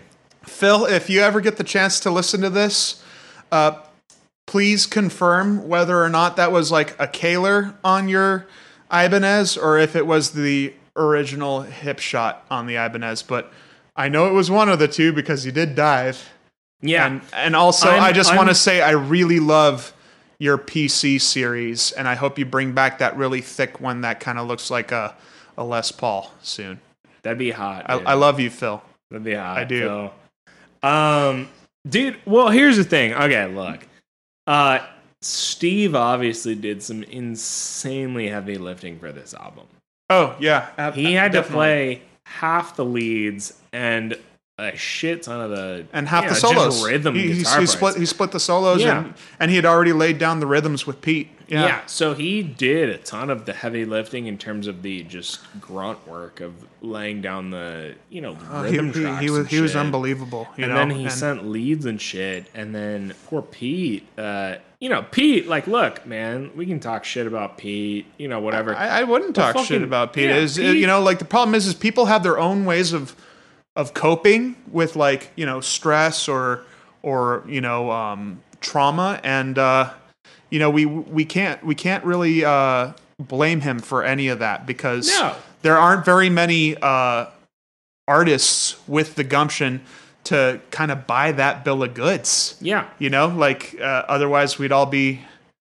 I apologize to all SoundCloud rappers out there, but I'm I'm I'm just using you for a point. We we can't all be SoundCloud rappers. Yeah. Yeah, man. I mean, and look, and the fact that Pete wound up on half this album, anyways. Yeah, I mean he got his writing credits. Yeah. You know, Like, Mutt, Mutt wouldn't have fucking put him on the album if he didn't make the cut. You know what I mean? Like, that's, right? that's not no, a, I, mean that's, he, that's he not still a he's, consolation he still he still did. You know, he he still uh, was very in, in, instrumental uh, with the um, with some of the guitar work. Matter of fact, um, I believe Dimebag actually listed Pete as one of his influences. Shit. Um, although, uh, depending on, you see, we'll we'll never be able to ask him, unfortunately. Yeah. But um, yeah. I wonder how he felt about Steve because he mentioned Pete specifically, but sometimes I wonder if he actually meant Steve. This is something that you know is probably contested, but I would lo- I would love to hear Right. you know any It's hearsay. and- yeah. Uh, Yeah. Ladies and gentlemen, if any of you are consummate Pantera fans, can you please uh, ascertain for me whether or not Dimebag actually meant Steve or if he was true to his word and meant Pete? Uh, w- I do know that he was a huge Ace Frehley nut, though. You know, if, if he wasn't, he wouldn't have covered "Fractured Mirror," which was on Ace's solo album. That's sick. Well, either way, I So yeah, stage fright to Phil. Yeah. Uh, bo- Stage- box of Mars fright. bars to you. Um, too late for love. Give to Steve. Correctamundo. That's a that's a that's a great flipping song. You know, um, I think uh, I think about "Too Late for Love." Um, you know, it's got one of those synth intros. You know, kind of like one of those running little. Uh, it kind of sounds kind of bubbly, kind of warbling. Yeah, it just goes it's up the and West down. Coast. Exactly. uh, it's the West Coast modular Yeah. synth sound. and then it, and it then, has the beat boop. and then you and then you hit up and then you know Steve just starts dancing down that minor scale. You know, doom, yeah, that's some good shit right there, man. Oh yeah, like it's uh, and that and that shit like the most uh like when you listen to Metallica and you hear their most like dated songs, they're all like ripping off of this. You know what I mean? Yeah, like, I mean- the, the guys who are coming out of the fucking gate and like uh breaking ground with sounds like this is like Metallica was like let's do a cliched like uh too late for love kind of rip off, you know? It's like these guys like came up with that sound, I feel like. yeah, and uh, and a huge part of that I I would like to believe is you know kind of the way that Steve and Phil blended because I mean think about it, it's a very similar way to how James and Kirk blend. Yeah, you know for sure. Um, For like, sure. uh, a matter of fact um, yeah uh, i believe the it's the track after this that is like one of the gospels that people talk about in terms of uh, heavy metal influence but we'll get to that in just a second the one We'll thing i love that. about too late for love is you know is uh you know it's not openly like broken heart woe is me or woe is this person it's kind of just a a dark analytical it's a little sender. yeah little exactly. The drums, uh, which Mutt, I guess, program. they have some fat fucking yeah uh, and, and like fills a- in there. and, and that lo- and that lovely like snare that i keep talking about you know Yeah. because uh th- there's just something about that snare that's please understand ladies and gentlemen i am not a drummer.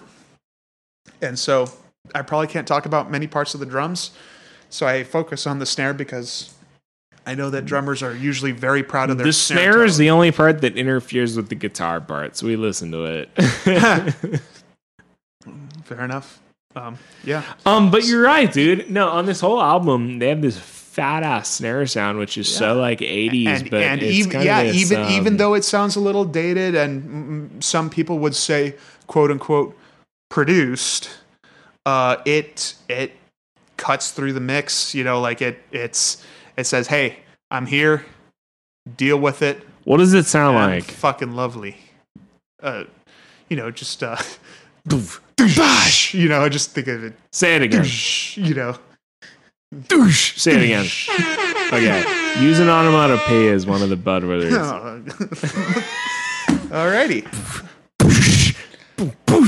Okay. I, I, ap- I apologize to my parents if they ever have to listen to this episode. I love you very much, and uh, uh, the only part of me that I don't love right now is uh, my brain for roping me into all this delicious Jack. Everyone, right. please, please, everyone, please buy the bu- the best that Lynchburg, Tennessee has to offer, and remember to also get the best that Nashville has to offer when they give an endorsement to my friend Mr. John Pagliasotti of Delta Dagger Music. Gibson endorsement coming in, buddy. You deserve it. You're fantastic. I love you. yes, sir. Salute. Okay. Salute. Salud.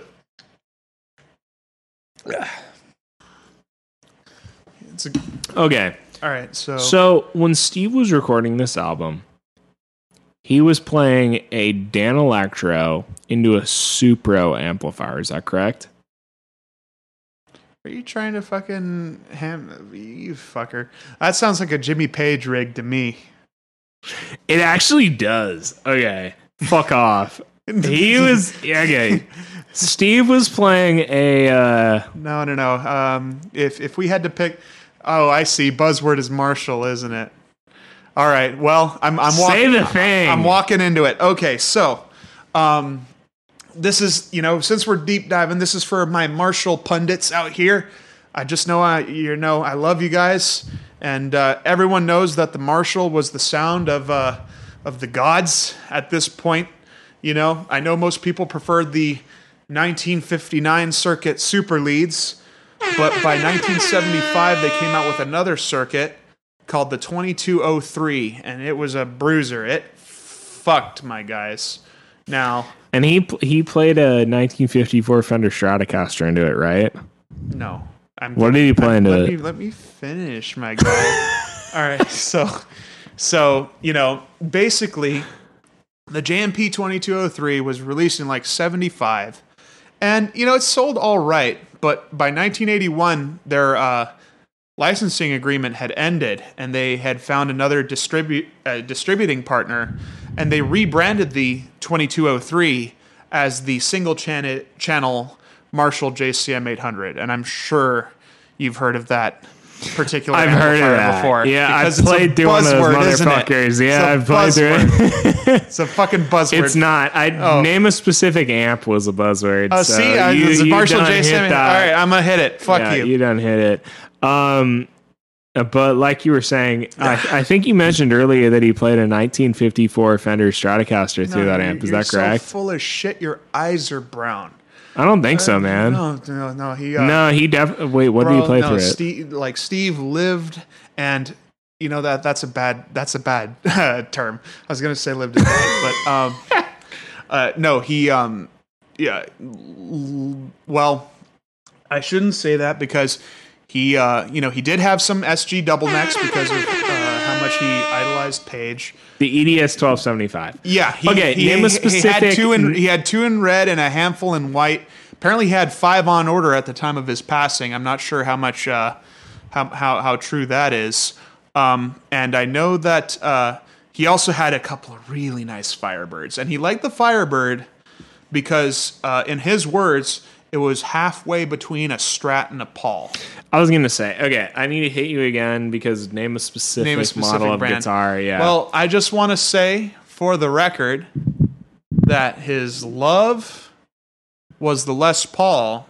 yeah. And even though most people like the maple capped standards for obviously their legendary tone, his particular uh, acts of choice for this album, per Mr. Mike Rogers, please buy uh, Fabulous Icons, available online.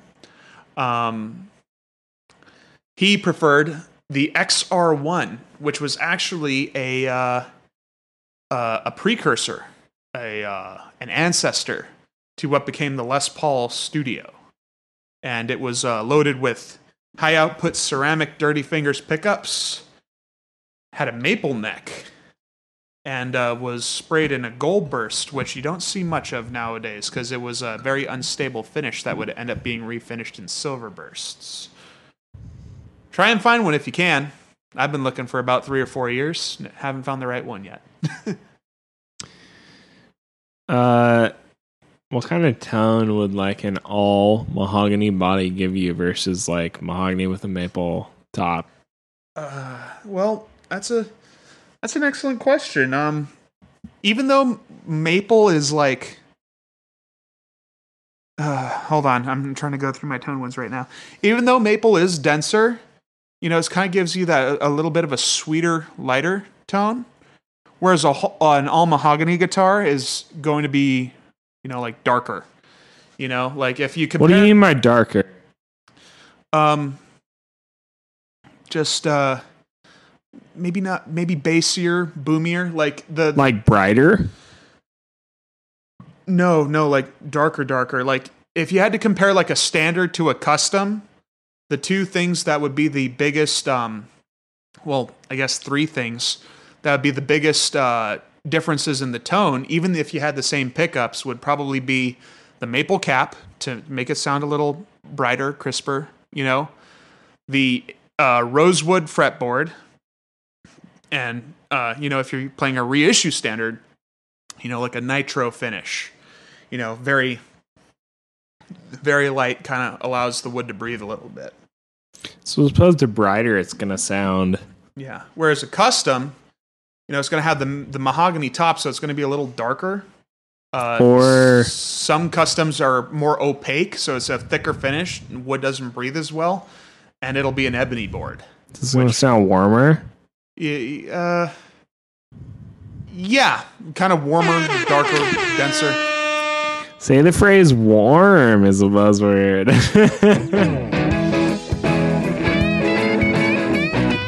okay, the next song on my list is "Die Hard the Hunter."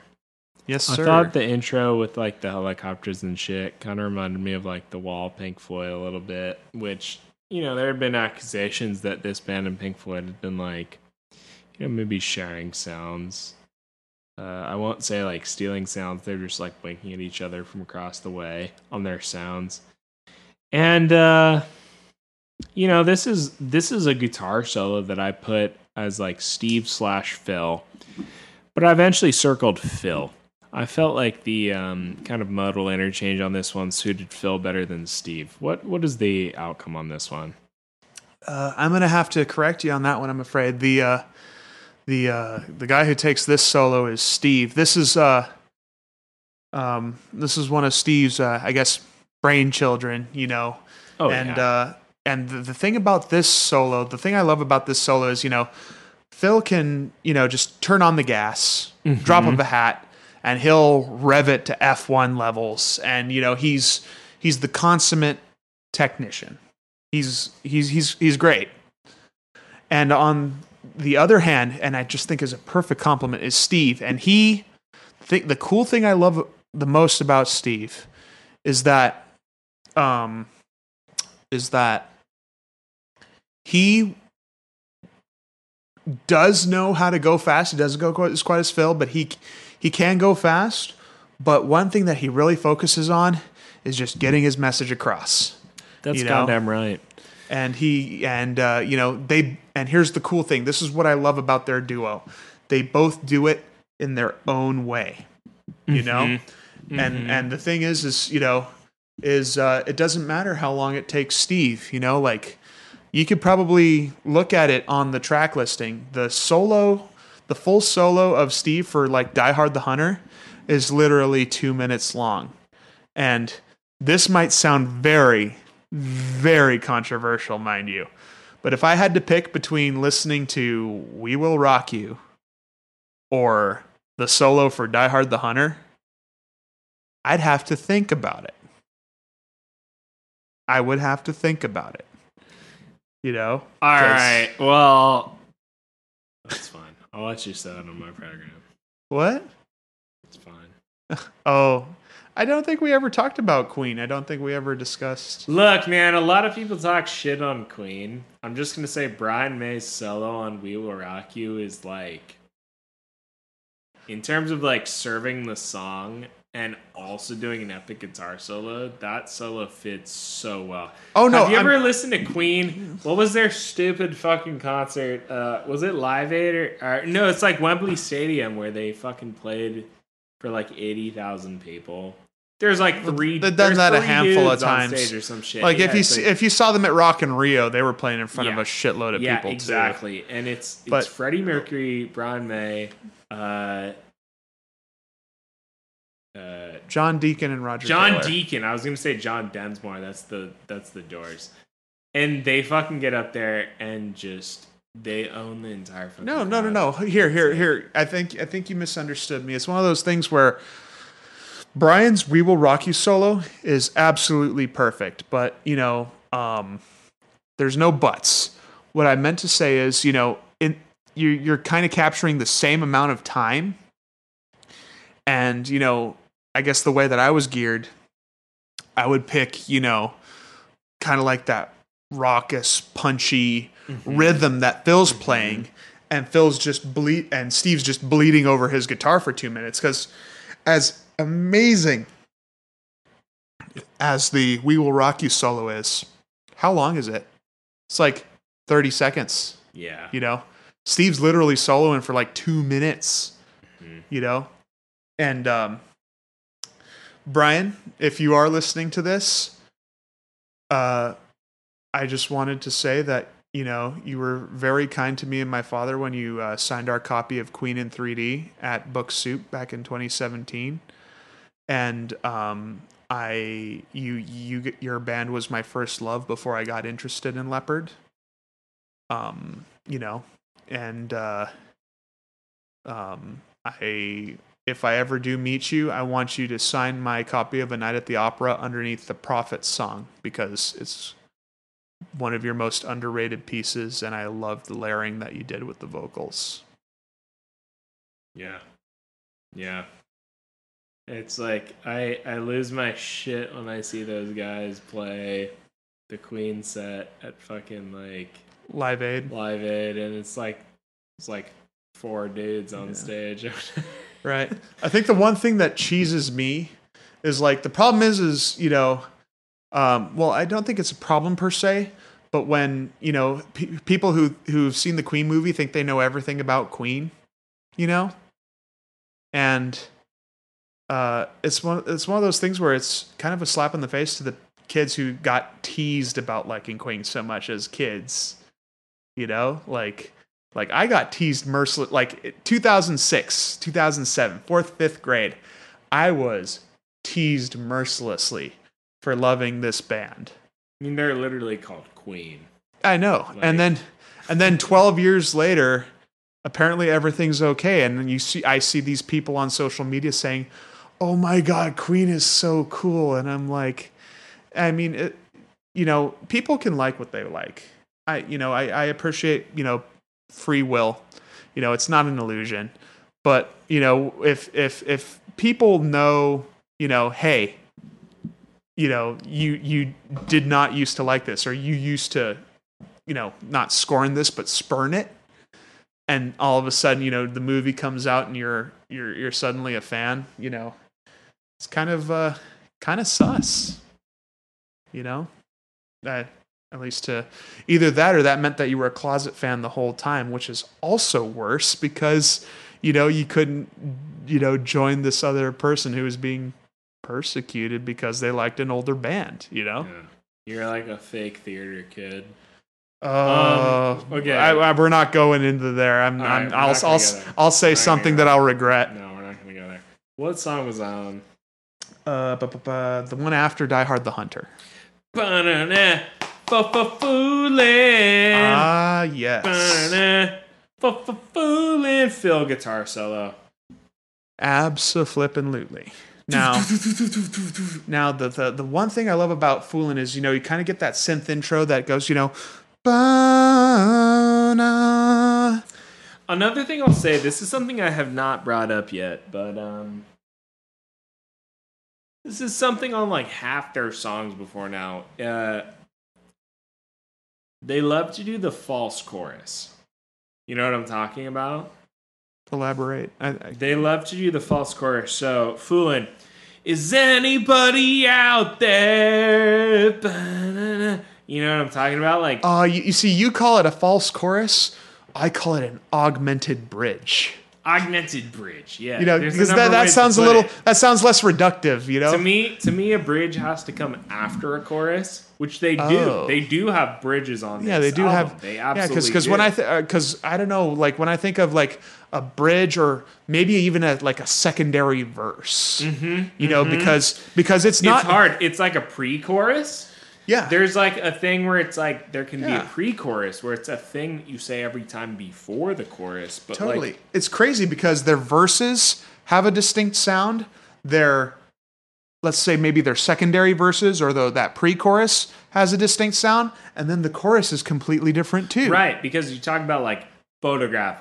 You know, I'm out of luck, out of Whoa, look what you've done to this rock and roll clown. That's the pre-chorus or the kind of false chorus. You know what's funny is I would consider the false chorus as I see your face every time I dream. Yeah. You know, because it's a Yeah, different sound yeah, from I'm out of luck, out of love. Then you go, I see your face every time I dream. Yeah. And then you go, oh, Yeah. what you But but that's why it's almost like see your face is like the pre-chorus, Yeah. and then Whoa! Look what you've done to this rock and, And, roll that, clown. and, that- and that's the chorus. That's the chorus. right. yeah. You could have titled the song "Rock and Roll Clown" or something, and that's. I then, know. Photograph. I don't want you. You see, I know. And like I don't need you. you know the one thing that I'll give about uh, to Def Leppard, you know, it, since we did bring up Queen, um, is that both are incredibly layered, so Yes. complex, so Yes. so um,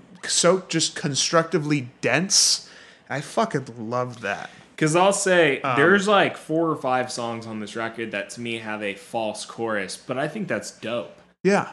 I mean, I, I love I love Foolin' as a staple of um of kind of like Leppard's sound, you know, and it's a, it's a bummer because you know most people nowadays, if unless you listen to like you know our good friends at 95.5 KLOS out of Lawndale, uh, guys, if you're listening to this, Marcy, I want your autograph, Mr. Greg B. Harrell.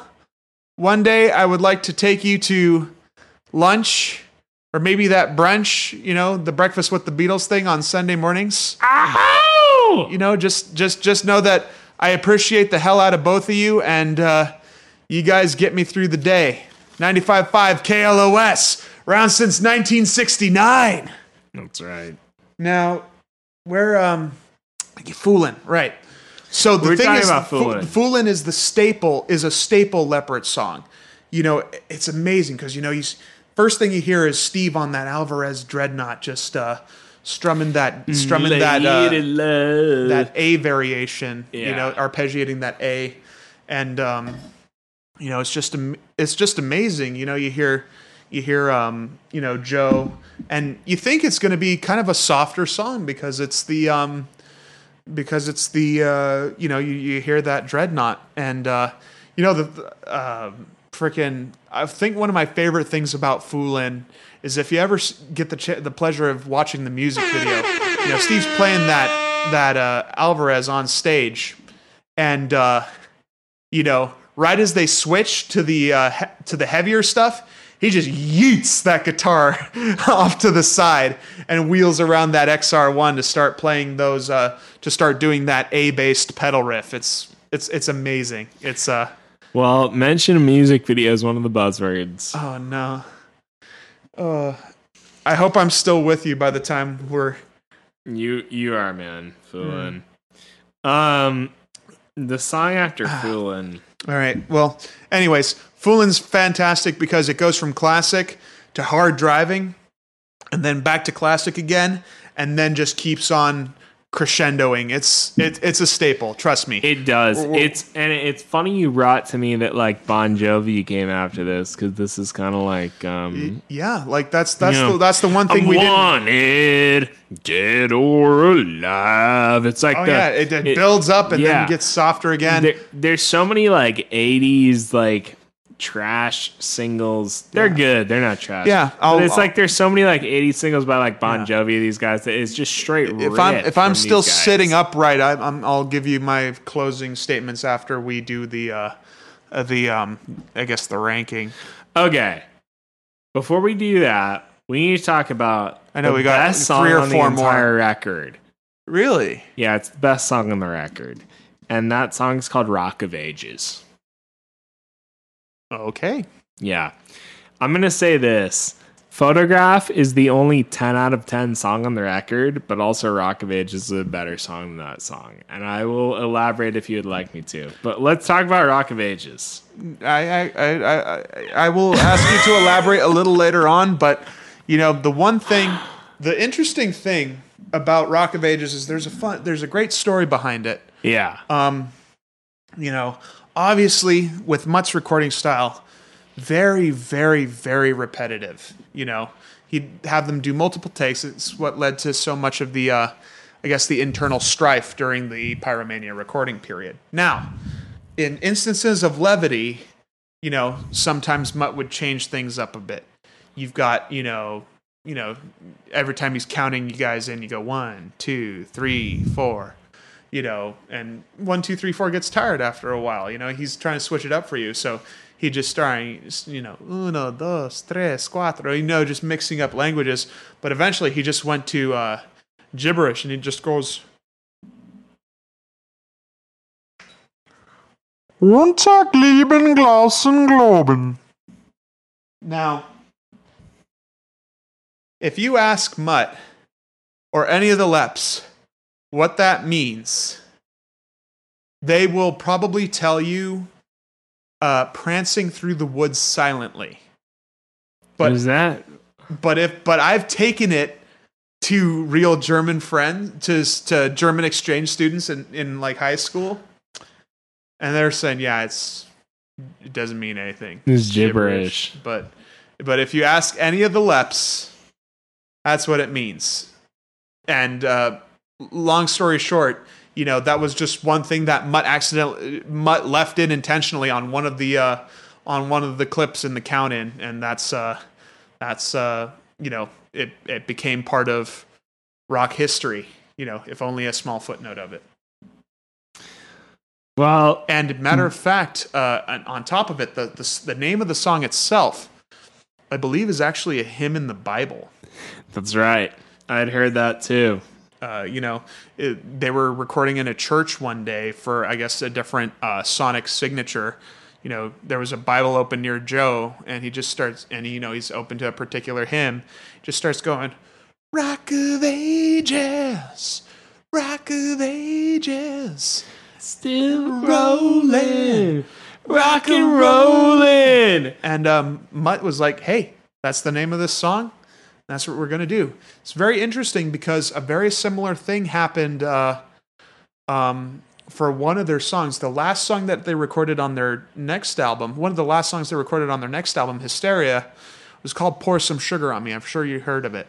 And I've heard of it. yeah, and and, and originally. Yeah. Anyhow, um, uh, according to legend, you know that was just uh, three chords that Joe would bang out. You know, the E to the A to the B, and uh, and eventually, um, you know, uh, Mutt. You know, it was just something that they would sing for fun in between, you know, recording the actual songs that were on the album, right? And Mutt was like, "Hey, you guys got to throw that in too," you know, and uh, and although it wasn't their highest charter, because I believe that was Love Bites off of Hysteria, obviously Sugar is, you know, their signature song to this day. Yeah. But we're not talking about Hysteria right now, although we might in a couple of months. Am I right? In like 2025. There, there we go. Guys, take a rain check for 2025 because we will be talking about Hysteria next. But yeah, Rock of Ages is one of the uh, is one of the big three off of Pyro. It's um, an incredibly solid song and honestly one of the best music videos too, because uh, at the end of the you already got me for that buzzword, didn't you? Did I for mention a You did. music video? Oh, Yeah, I did. I, you mentioned the that. Foolin' music video. Yeah, Remember? that's right. It was literally the song before this.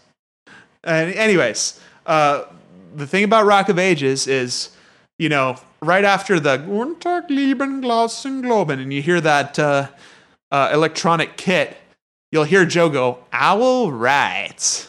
And if you go to the music, It's better to burn out than fade away. which he borrowed from Neil Young, by the that's way, That's right. Yeah. That's right. Yeah. Um, but uh, yeah, if you if you if you go to the music video and you wait to go owl right, they'll literally zoom in and on an owl and it looks at you.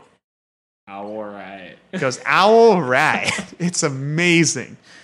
Please, guys, trust me on this. If you're hearing this, go to the Rock of Ages video, and when you hear owl right, you'll see a freaking I'm not sure what kind of owl it is, but he'll be looking at you, and you'll be like, oh.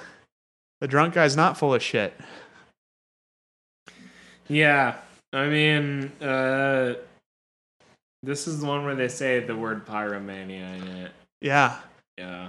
And it's the Rise solo. up, gather round, rock this place to the ground. Burn it up, let's go for broke. I'm not gonna sing it anymore. I'm sorry, guys. I, I, I, I can't. I probably can't stay in key right now. But yeah, they do actually mention the name of the album in this song, um, which is This is the one. This Yeah. is the one where they do it. Right.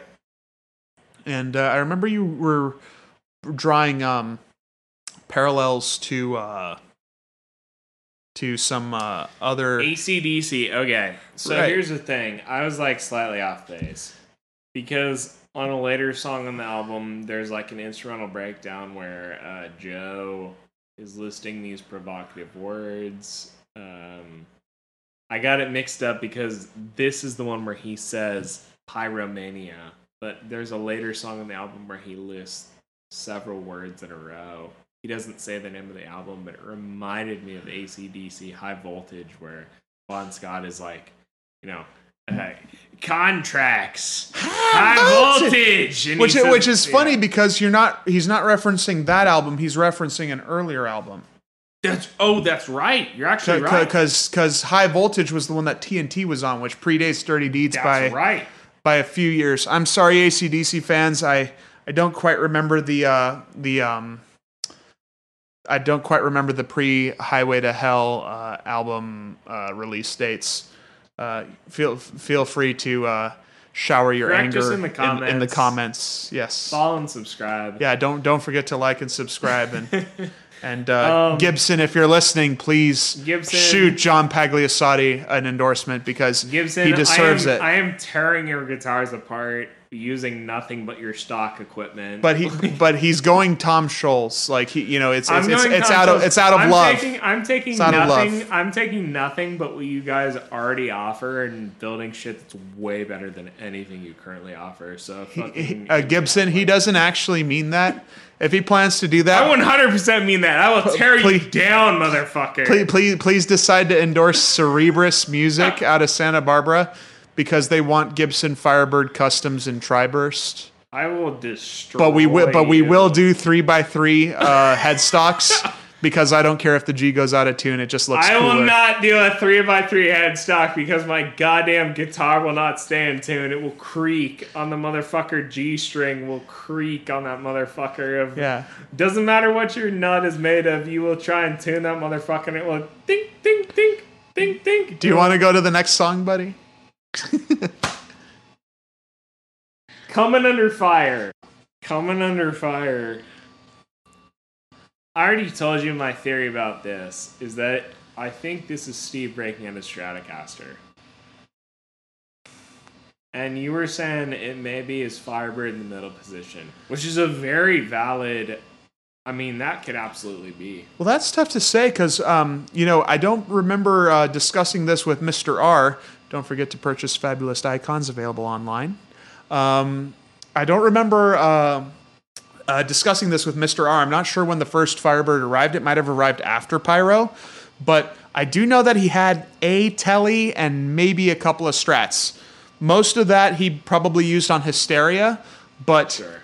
you know the way that that tone does sound I would not be surprised if that was the one that he broke character on to Yeah. use something because I'll be honest with you, the way the the way that it's EQ'd and the way the effects are, it sounds a little snappy to be a mahogany neck. Right. It's that Strat uh, attack. Yeah, yeah, it kind of the attack of sounds like a maple neck, which I Um, know the XR1 had, but I don't think it could be the Right. XR1 It's 'cause of the because because of the dirty fingers. Like it, dirty it- fingers, there you go. it- it- yeah, it would be it would be too um too bitey, too punchy. So it could be single coils into maple. That's like the That's only way to kind of get that that squeak. You And know? the, the 25 and a half scale length, I think, is like the only way you can get Sure. that Yeah. snap to it. That fucking M- broken- Mr. R, if you if you do hear this, uh, please help us clarify because uh, you know Mr. know R, help me, help me. Fuck, I think that's a strat right there. Yeah, please, please, please help us figure that out. I know, uh, I, I know that you'd have um, very, very valuable insight as to what that particular guitar may be. Yeah, and don't uh, forget to purchase Fabulous Icons Yeah, available online. hit that. I was gonna say. You ever listen to uh, Robert Plant's um, Principles of Moments? No, did you know that Steve uh, was recruited by Robert to be in like his uh, solo band? You were telling me about that. Hey, Tell me that story. Tell me that Oh, it's fucking great. Okay, so I know this isn't Pyro, guys, but bear with me. Um, during the Hysteria tour, uh, they would play what we call in the round, and it would be a a, uh, a stage right in the middle of the arena so that they could sell out every seat. It- honestly, it's brilliant. If I if I ever had the budget to be able to do that, I'd so would. I'd do it in a heartbeat. Now, normally to get into uh, to the stage without being recognized by the fans, the lads would either be smuggled in in like laundry carts or uh, their touring cases, you know. And um, according to legend, Robert Plant dressed up as a security guard one time, and since everybody was so focused on Leppard, they didn't see the guy who happened to look like Robert Plant dressed as a security guard just walking, waltzing in to uh, the in the round stage, and apparently, uh, at some point, had asked Steve to join his solo project because of Steve's similarities to Jimmy Page, because uh, Jimmy was Steve's muse in the way that Steve was mine. And Steve, you know, uh, kind of said, "Well, can you wait until after the tour?" And um, I don't think believe enough time elapsed for him to um, kind of level out before um, before being able to um, to materialize that. One can only imagine what could have come of that because you know one could just think of you know what Steve might have been able to uh, to do with Plant Yeah. and or or even you know I I know this is an even further reach, but what if Steve and Jimmy just did a dueling? Could you imagine a dueling guitar record between those two? Woo! Like That, Thin like- Lizzy, but it's Jimmy Page and Steve Clark. Yeah. Oh my like, God. Like think about it. You have Steve laying down the exact chords that you know Jimmy wants, and Jimmy noodling over it, and then they could just fucking switch. Uh, Mr. Page, I, I, if you're if you're listening to this, I, I would like to hear your opinions on Steve Clark because I have never I've never been able to f- dig up any uh, interviews on how you felt about him. If uh, if you were familiar with Mr. Clark and uh, his playing style and how he idolized you, like so many other uh, fantastic guitar players, we would love to hear your side of the story presented to you by Mr. John Pagliasotti of Delta Dagger Music on this fantastic podcast, uh, Bands, Beers, and Buzzwords. As I almost said it out of order, man. I'm sorry. Um, That's all right. all right. Uh, next song. Action Not Words. I put a star next to this one because Action Not Words to me is a, a highlight on side two of the record. Because it's the most like upbeat one on that whole fucking side of the record. I feel like side one has so many upbeat rockers, and then side two is like really serious. You know. You know what's It's, like, funny really is, uh. It's funny because it's like kind of an inverse of of Appetite for Destruction. Like instead of the A side and the B side for Appetite and Destruction, they have the G side and the R side. And if like you listen to Appetite for Destruction, the the G side is all the gruff, rough and tumble, just you know, give it to you songs. And the R side is kind of like the more romantic, you know, uh, serenader songs. You know, and it's kind of funny because uh, it's very much the inverse, like with Pyromania. You know, Pyromania, you know that that um, that A side, you know, is supposed to hook, you know, a particular audience and just be like, you know, here we are. This is uh, this is who we are now in a way.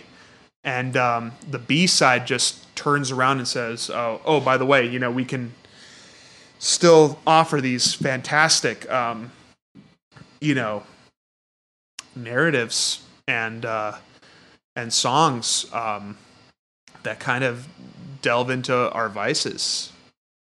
You know, Yeah.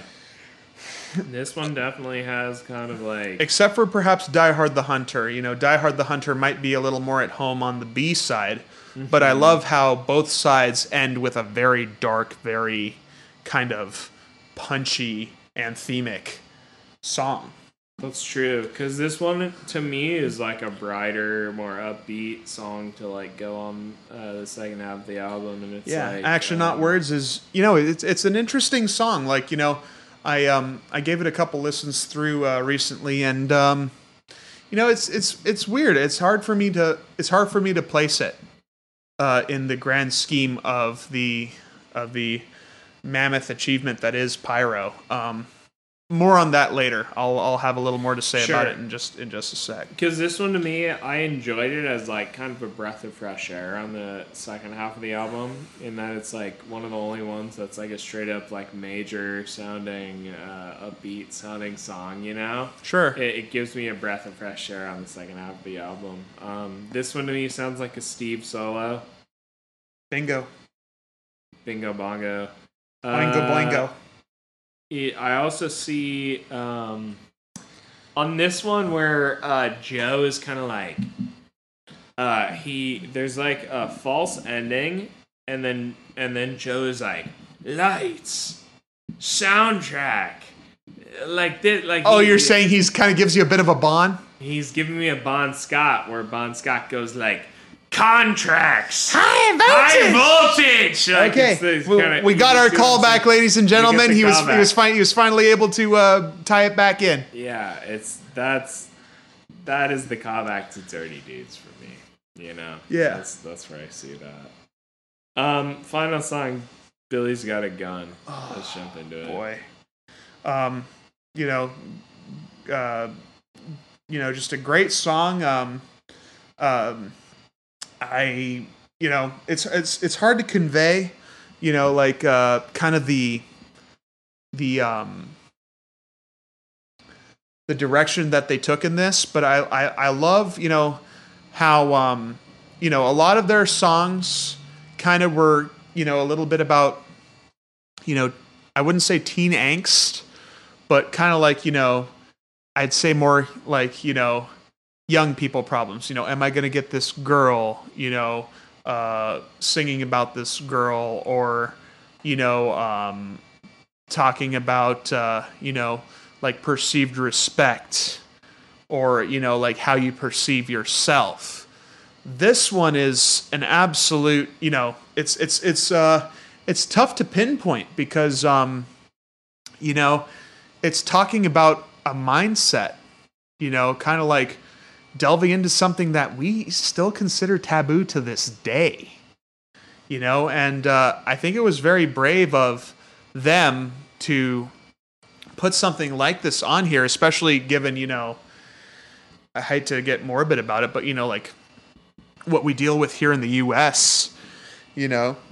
Some if someone who needs help but like doesn't quite receive that help in that way snaps it uh, it could be detrimental to all of us. And uh, and it's not exactly the fault of everyone else. It's in terms of you know how to handle this the situation of it occurring it's our fault in not having the not the training but the education and the um, wherewithal to be able to prevent something like this. And um, and I think in uh you know in a world that does have a lot of downturns and uh, you know kind of more dark uh, overtones you know we're tr- we're uh, you know it's it's very hard to with a clear conscience you know put this in a set list nowadays because it uh, it kind kind of detracts from um,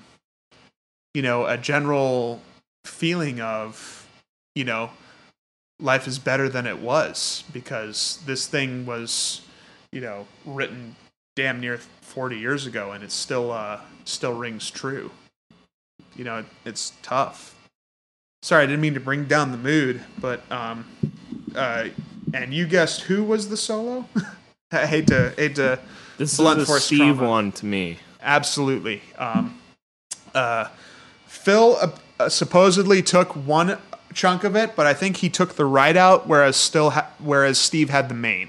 Okay. So we're giving that to Steve overall. Yeah. And um, yeah, it's uh, it's a it's a very poignant song, and it's very interesting because both the the longest songs on this album were the final songs on their side. I don't know if you uh, picked up on that.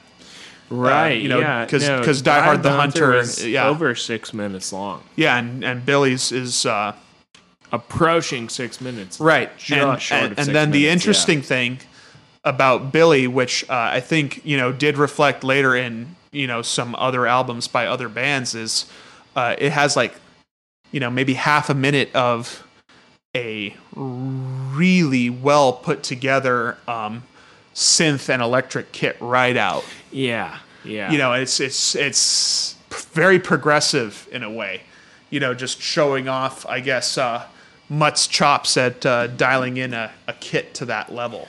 What does the kit sound like? you know it's kind of you know it's kind of digital. Well i mean obviously it will i guess analog you know i don't don't think they were doing digital then but it's really cool because um you know it's it's uh you know you hear the um the pumps that you hear from you know a lot of the um you know a lot of the other drums. You know you hear you hear the heavy toms and the snare but the really interesting thing is the uh, kind of like the synth sounds that he puts in front of it where it's the surge and receding and receding kind of like almost like a tide you know coming in coming out and then it just stops abruptly and that's the end of the record. It's uh it's brilliant you know. I've i've always uh you know i've always liked it and uh you know, even though it's dated, you know, it's one of my favorite parts of listening to the record by itself because, you know, even when in every once in a blue moon I do hear it on KLOS, they end it after you hear the uh, bang instead of hearing that little ride out. And, you know, I totally get it. You know, it's not a radio song. You know, the fact that they're playing it at all, like, pumps me up. Follow 95.5 KLOS, Southern California fans. They're the, uh, they're the best That's what's up. But uh, yeah, Kale. Um, the, the, that's the thing. That end of Billy's got a gun is just like kind of, you know, it's it kind of ends with a mutt flex saying, "Hey, I can do this. What are Yeah. you guys gonna do?" It kind of like is an invitation to all the uh, producers of hair metal from there on, you know, to see what they could bring to the table.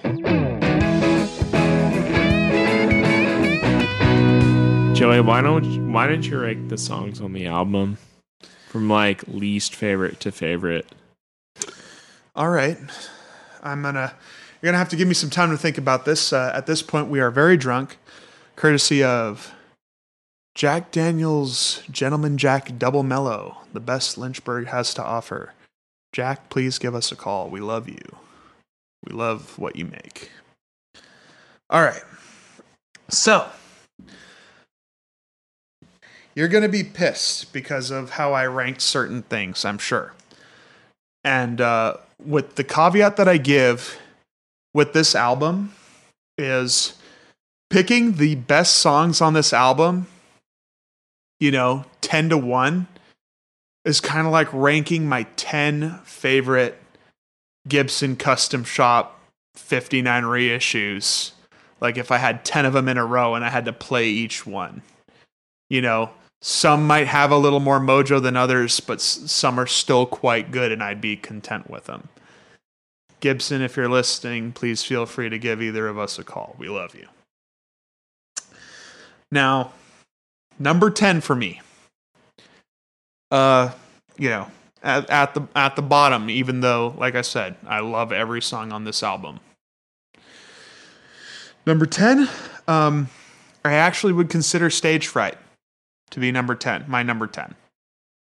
And uh the the reason for I would give for that is um you know, it's kind of tough to gauge the direction of um of uh how where the song's going to go because you know when you when you hear the the start you know you got these you know these nice juicy pedal riffs that uh that they're laying down and all of a sudden you know uh Joe's you know kind of you know hitting his signature his signature growl and uh and uh the chorus kind of seems to sound like some of the their more uh, love themed songs. So it's like I'm I'm getting mixed messages here, you know.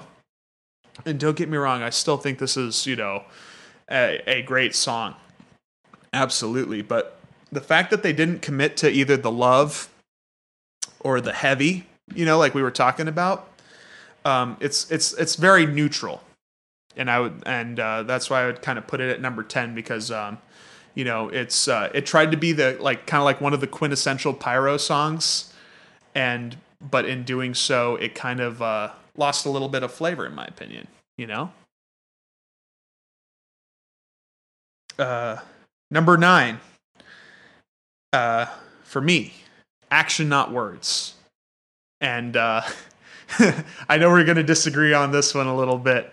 Um, but uh, for me, the reason why I would pick put action not words a little lower uh, is I hate to say it, but it's guilt by association. You know, both of its neighbors are so fantastic. You know, when you hear action not words come on, you don't think, "Oh, sweet, it's action not words." You know, you're kind of like, uh, "Is Billy gonna start soon?" you know, and and uh, it's I know that uh, you know some people aren't a, a big fan of coming under fire, but um, you know, it's it's uh, you know, it's kind of up there for me. All right, here's where I'm gonna piss off the pyro pundits right here. Number eight for me, Rock of Ages, and uh, and I know that's that's gonna piss off a lot of people, but um, you know, the thing is, is like for me, it's just not the uh, you know, it's it's not quite the best that Lep has to offer. You know, like they have so many more complex, you know, just absolutely driving songs that are absolutely, you know, that can that can, you know, rock your socks off. You know, they're they're they're some of them are beautifully written, beautifully composed and and Rock of Ages um, you know, is um you know, it's it's kind of uh it's kind of like one of those uh, mellow ones, you know, or you know, it sounds like it's it, it drives hard, and I love the music video because of the owl. But you know, there's so many of the their songs that you know weren't major hits that I just critically prefer. You know, and and I would like to go ahead and reiterate that this is my personal preferences, not you know, uh, not to be taken as the gospel of pyromania. So yes, Rock of Ages number eight. Number seven, Rock Rock Till You Drop. Fantastic intro song. You know, like uh, like I said, like we we talked about earlier, hits all the uh, you know presses all the right buttons, um, uh, drives uh, drives home. You know the feeling that you're um, you know you're you're in for a treat and uh, up and until and recently it uh, it you know it became their uh, intro song again. I remember when I saw them uh, perform with Kiss at the Forum. I think it was July the July the eighth, twenty fourteen, somewhere around there. It, they absolutely s- just crushed it. They were fantastic. Uh, the interesting thing that they were doing though is they would walk out to uh, "Won't Get Fooled Again" by the Who Really? yeah, and then uh, and then uh, and then go into Let It Go. Now, you know, Let It Go, of course, is the opening track to their earlier album, High and Dry. But um, I can honestly say that I do like their switch back to Rock Rock Till You Drop because it's it is a absolutely perfect opener, and uh, I know that number seven overall sounds very very unfair but you have to understand, uh, you know, when I group these together, you know, some of these were only tiered by minor differences. You know, uh, these were, you know, it, this was a this was a photo finish to be sure. Okay, number six for me, Foolin'. You know, I love the way it's written. I love how it's kind of like the archetype for the. Uh, for you know a lot of songs that uh, that would succeed it, you know, in different spots on the charts. Um, it's just a very solid overall Leppard song. Um, you know, I love the uh, the A based pedal riff and um, you know the way that those uh, those you know chords ring out and uh, basically those palm muted chugs, you know, during the chorus just really just come out and grab you. You know, just uh, you know, it's a fantastic song. You know, and uh, should I bring up that it's one of the cowbell songs on Pyro? right. And I That's don't, right. and I don't know if you picked up on this, but I did. but of of of the of their three hits that went gold, uh, all of them had cowbell on them. I actually did notice that. It's it's the cowbell conspiracy. They should have put cowbell on a couple more tracks. I'm I'm just saying. yeah, I feel that. I yeah. feel that. All right, and and I know it's weird to have you know Rock of Ages and Foolin' two of their best sellers in the bottom half, but you know it uh, Rock of Ages is part of that cowbell trilogy right there. it is part of the cowbell trilogy. Yes, um, and it. Uh, and I, like I said, I know I'm going to catch flack for having both of these in the bottom half, but uh, you know, it's just right. it's just uh, All right. it's just how my ears were wired, you know. Yeah. All right, here we go. Number five, "Too Late for Love." Mm. Fan, you know, uh, underrated, absolutely underrated. It was one of the the singles that they released on that record, but I it just didn't really gain the traction of the big three. Um, you know, I love the you know the the synth the synth intro, and then you know just going into you know kind of Steve's Steve's intro. Just uh, you know, I don't know why, but the way it uh, the way it hits you, it you know it obviously in that uh, in that minor scale, you know it uh, it already lets you know that uh, you know something somber, something uh, something kind of bittersweet is about to strike you, Mhm. and uh, the way that Joe's uh, voice comes in to confirm that is just a thing of beauty to me. yeah. All right. Uh, number four. Billy's got a gun. Now, you know, um, whew, you know, I, I know I already said a, a decent piece about Billy and you know the dark connotations about it, but you know, going back to that dark motif, I guess. Um, uh, my friends and I lovingly refer to it as dark Kashmir. Now, you know, you're a Zeppelin fan, of course. You know, you know that when they play cat, when uh, you know Page plays Kashmir, it's kind of ascending on those middle, uh, on those middle strings. You know, ba-da-dump, ba-da-dump, ba-da-dump, ba-da-dump. But you know, with Steve, it's descending. You know, it starts ba-da-dump, ba-da-dump, ba-da-dump, ba-da-dump.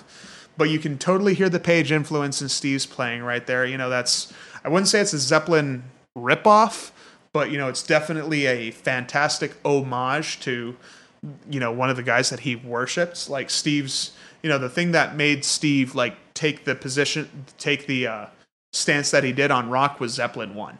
He listened to Zeppelin one and he instantly became hooked. You know, and uh, you know, Billy, you know, both both of the uh, both of the we'll just call them the long songs at the end of uh, the A side and the B side are fantastically influential on uh, what came after.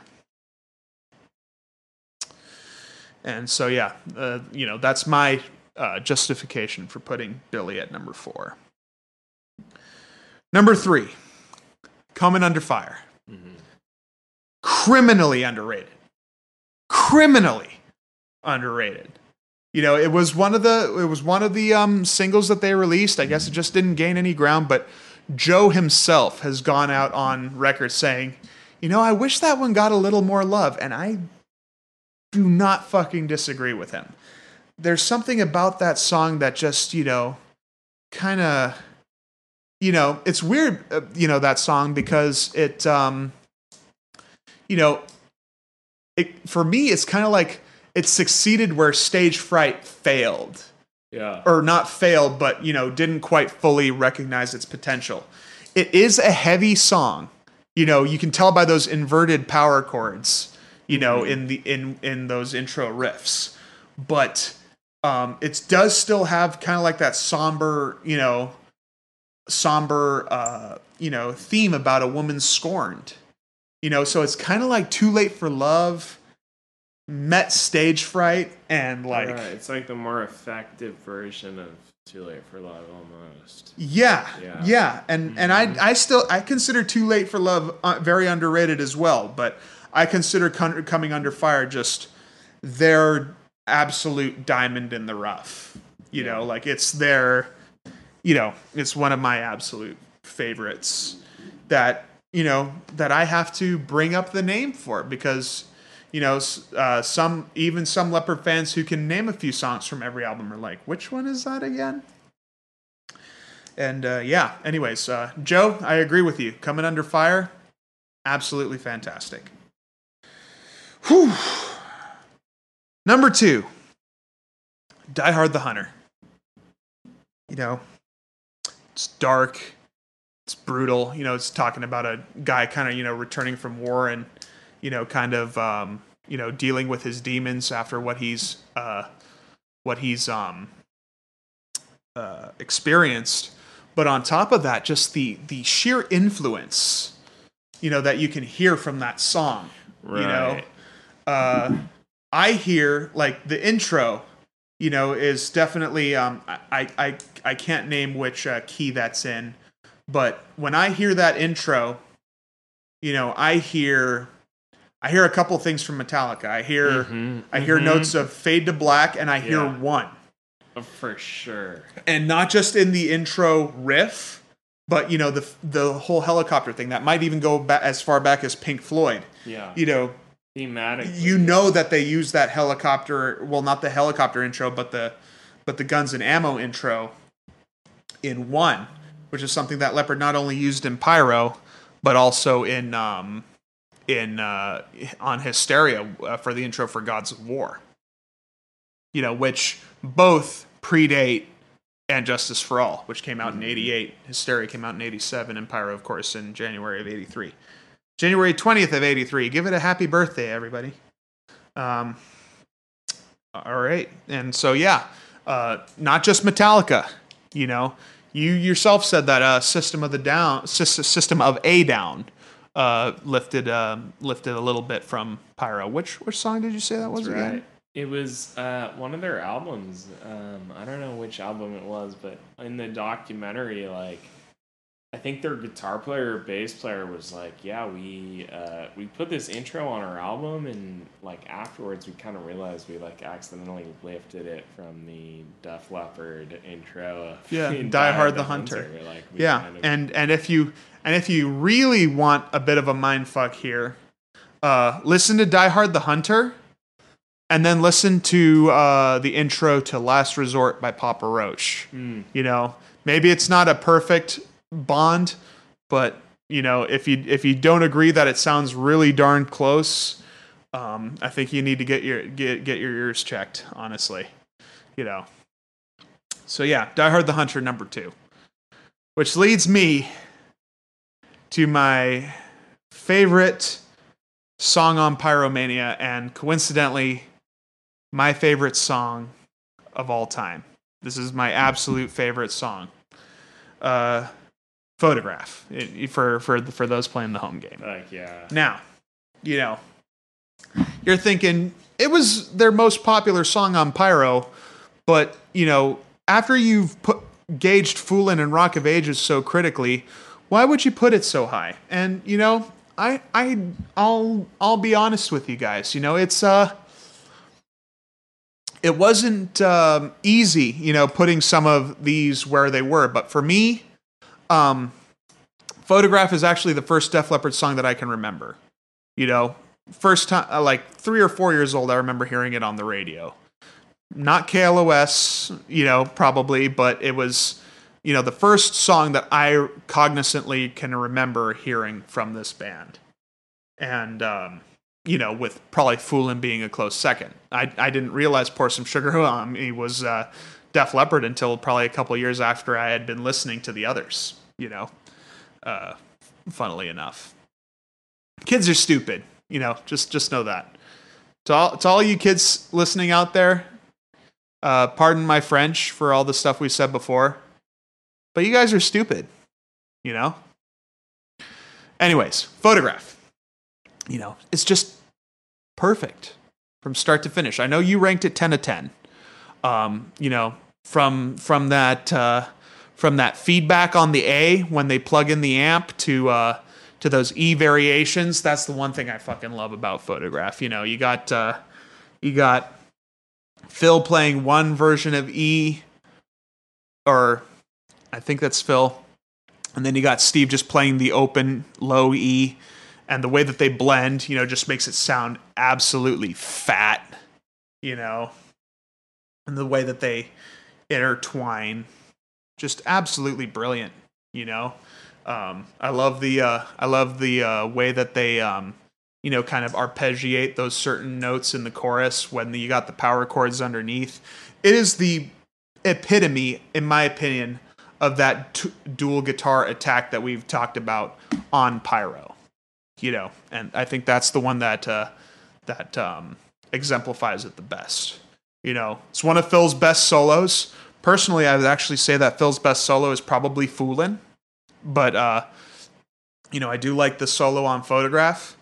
And um, Phil and Steve's Ride Out, if you get a chance to kind of listen to what he does there. You know, absolute mastery.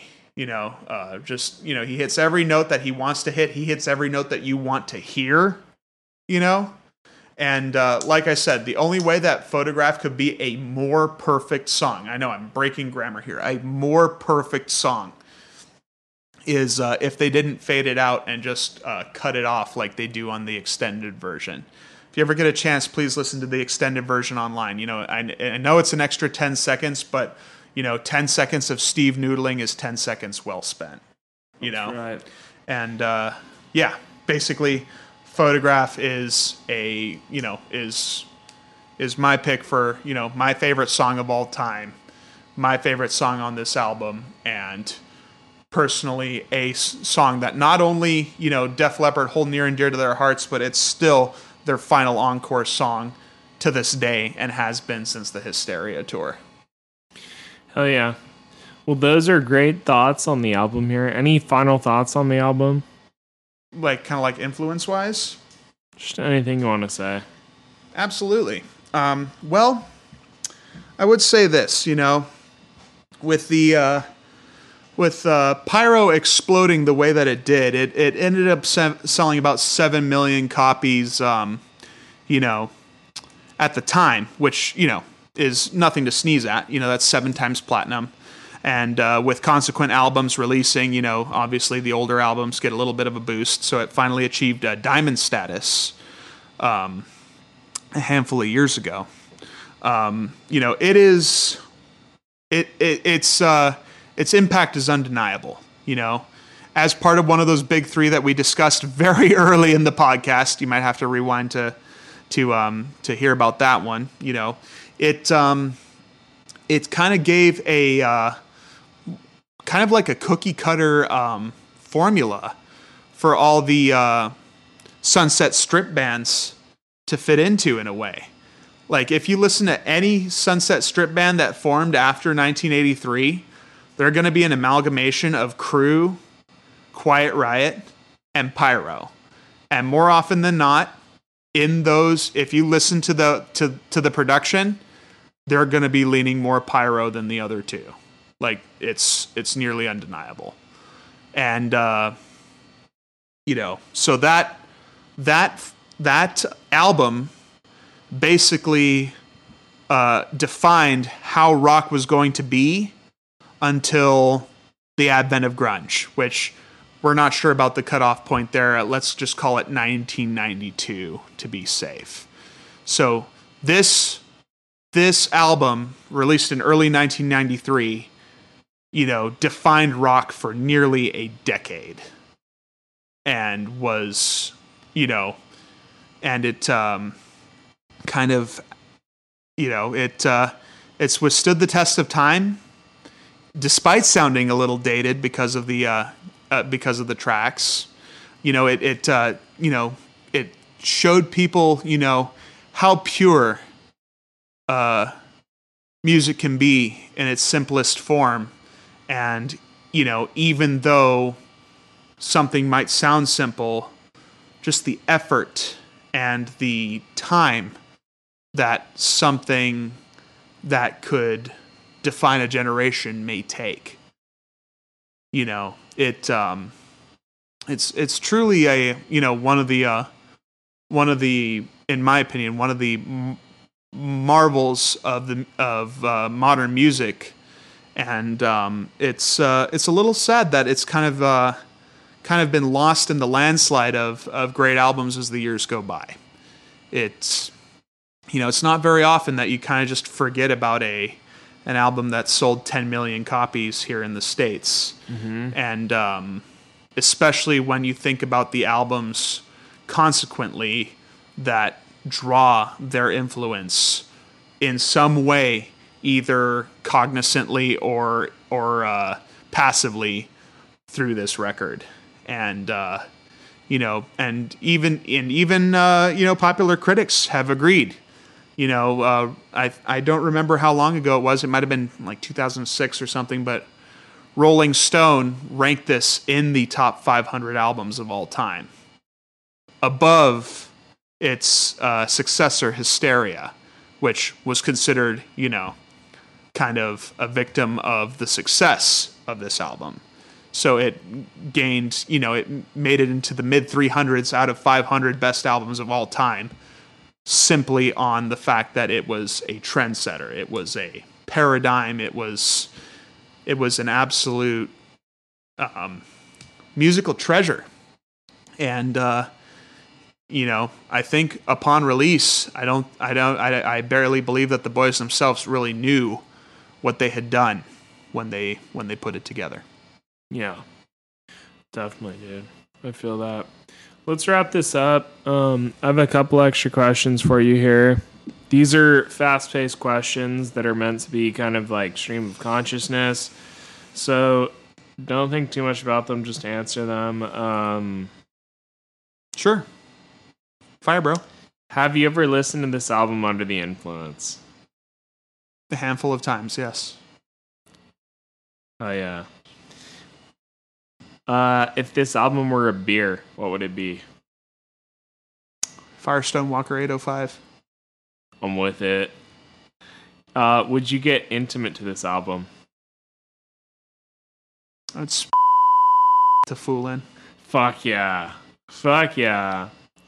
Uh, are numbers created or discovered? Oh, uh, created. I'll take it, man. That's the minority opinion, but I like it better. Does a man with one lung get more high or less high off of one bong rip? Say again. Does a man with one lung get more high or less high off of one bong rip? I would say more so because uh, you know it's a higher concentration. I would think with one lung. More in one lung. I dig it. Does a straw have one hole or two holes? I think it's a single hole because it's a cylinder. It goes through for sure. All right, that's my shit. That's it, man. I'm gonna read you your buzzwords for this week. Your buzzwords were one, mention poison. You did not do. Use an onomatopoeia. You did. Uh, talk about your middle school music taste. You did not do. Mention Boston. You did. Name a specific guitar or bass. You did. Gibson, please give us a call. Gibson, what's up? Uh, let me advise you on your Epiphone line. Anything, literally. Uh, mention a band you used to be in. You did. Refer to an album made post 1990 as a record. You did not do. Uh, use the phrase ahead of its time. You did not do. Recite lyrics. You did. Mention Led Zeppelin. You did. Uh, say the word "raw." You did. Say the word "drink." I feel like you did. Did I? I didn't. Well, if I didn't, here, here's to all y'all. Drink. this is the one. Mention a part of a drum kit. You definitely did. Uh, yeah. Uh, tell a drinking story. You did. Uh, describe a sound as warm. I marked you for that. Did you do that though? You really led me into did it. I? yes, did? Okay, yes, I, I did. did. Okay, okay, okay. I got you for that. Mention a music video. You did. I sure did. They got great ones. Give them a look, people. Here's the thing I don't know how long this episode is going to eventually be, but just know that the entirety of Pyromania is about 45 minutes. You guys owe yourself that 45 minutes to acquaint yourself with this album. That's right. Name a specific studio you did. Whistler, yeah. Name a specific amplifier you did. I did a handful of times. Say vintage you did not do. Really? Mm-hmm. And finally, mention one of the big four metal bands you did. Which I did do. That's it, man. That's the fucking shit for this week. And we are done though. ladies and gentlemen, it was a pleasure uh, being here to, uh, you know, kind of convey just how much I love this album, and uh, hopefully a little bit of my passion and my love for this album has rubbed off onto you. Make sure to give uh, Def Leppard a look in their many uh, in, uh, incarnations, and um, yeah, just uh, spread the love, stay hydrated. That's all right. We'll see you guys next week. I have no idea who we're going to be talking to next week, but we'll figure it out soon enough. All right. See you, folks. Adios. Stay safe. Have a good one. Bye.